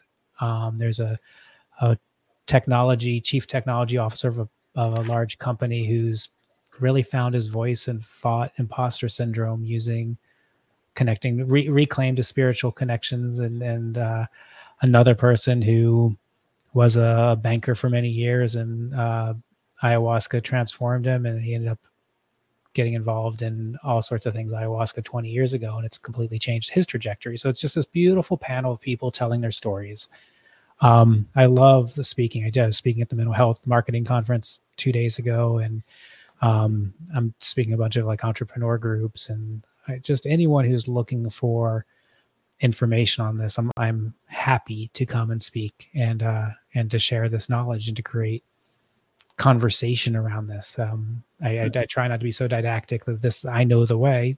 No, these are just things to think about as you're as you're going through this process. Um, MattZemon.com is my site. I do answer anybody who writes me through there. I love it when people reach out and ask questions or ask uh, for uh, assistance as they're figuring out their journey. Um, I'm LinkedIn is I'm very active on LinkedIn. Um, I there's a lot of Instagram activity. I do get the questions that are asked, but I kind of stay away from the uh, actual platform from from Shannon or like Shannon was saying.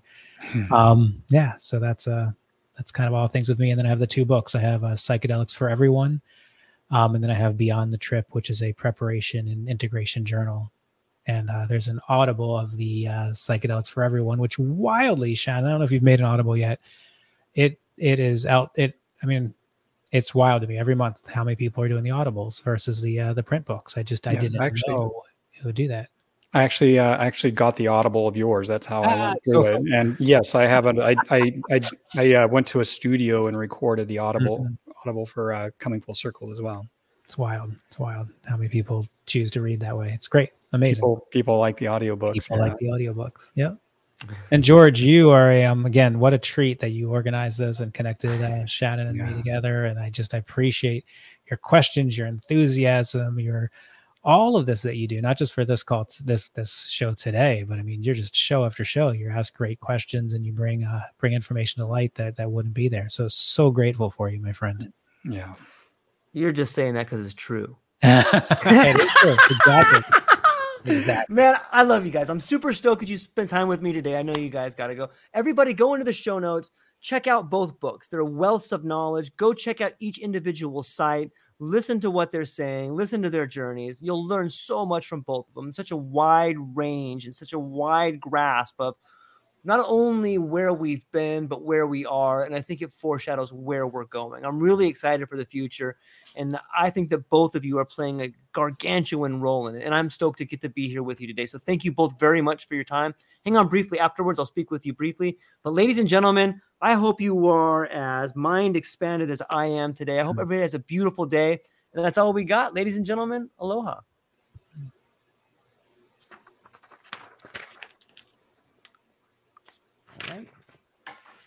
Oh, I never ended it. Dang it, George. Aloha, everyone. Thanks for taking a moment to hang out with me in the True Life podcast. I truly appreciate it. If you're taking some time to listen to this, whether it's your first podcast with me or you've been with me the whole way, I truly want to say thank you from the bottom of my heart. Additionally, I would like to try to inspire everyone. The world is a crazy place, and if you listen to your heart and you take some chances, I really think the world will unfold in front of you in ways you can't imagine. I've been doing the podcast for about five years. Last year, I decided to take the plunge. Well, circumstances dictated that I took the plunge, and I did.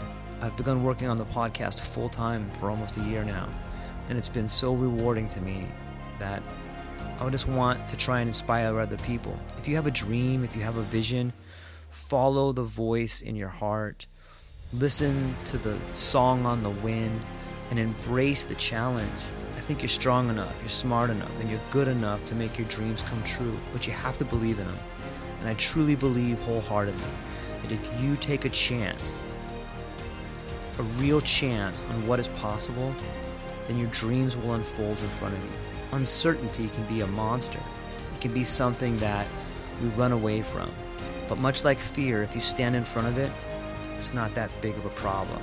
I know everyone listening to this has a dream and a vision, and I hope you all conquer it. And I want you to know it's possible.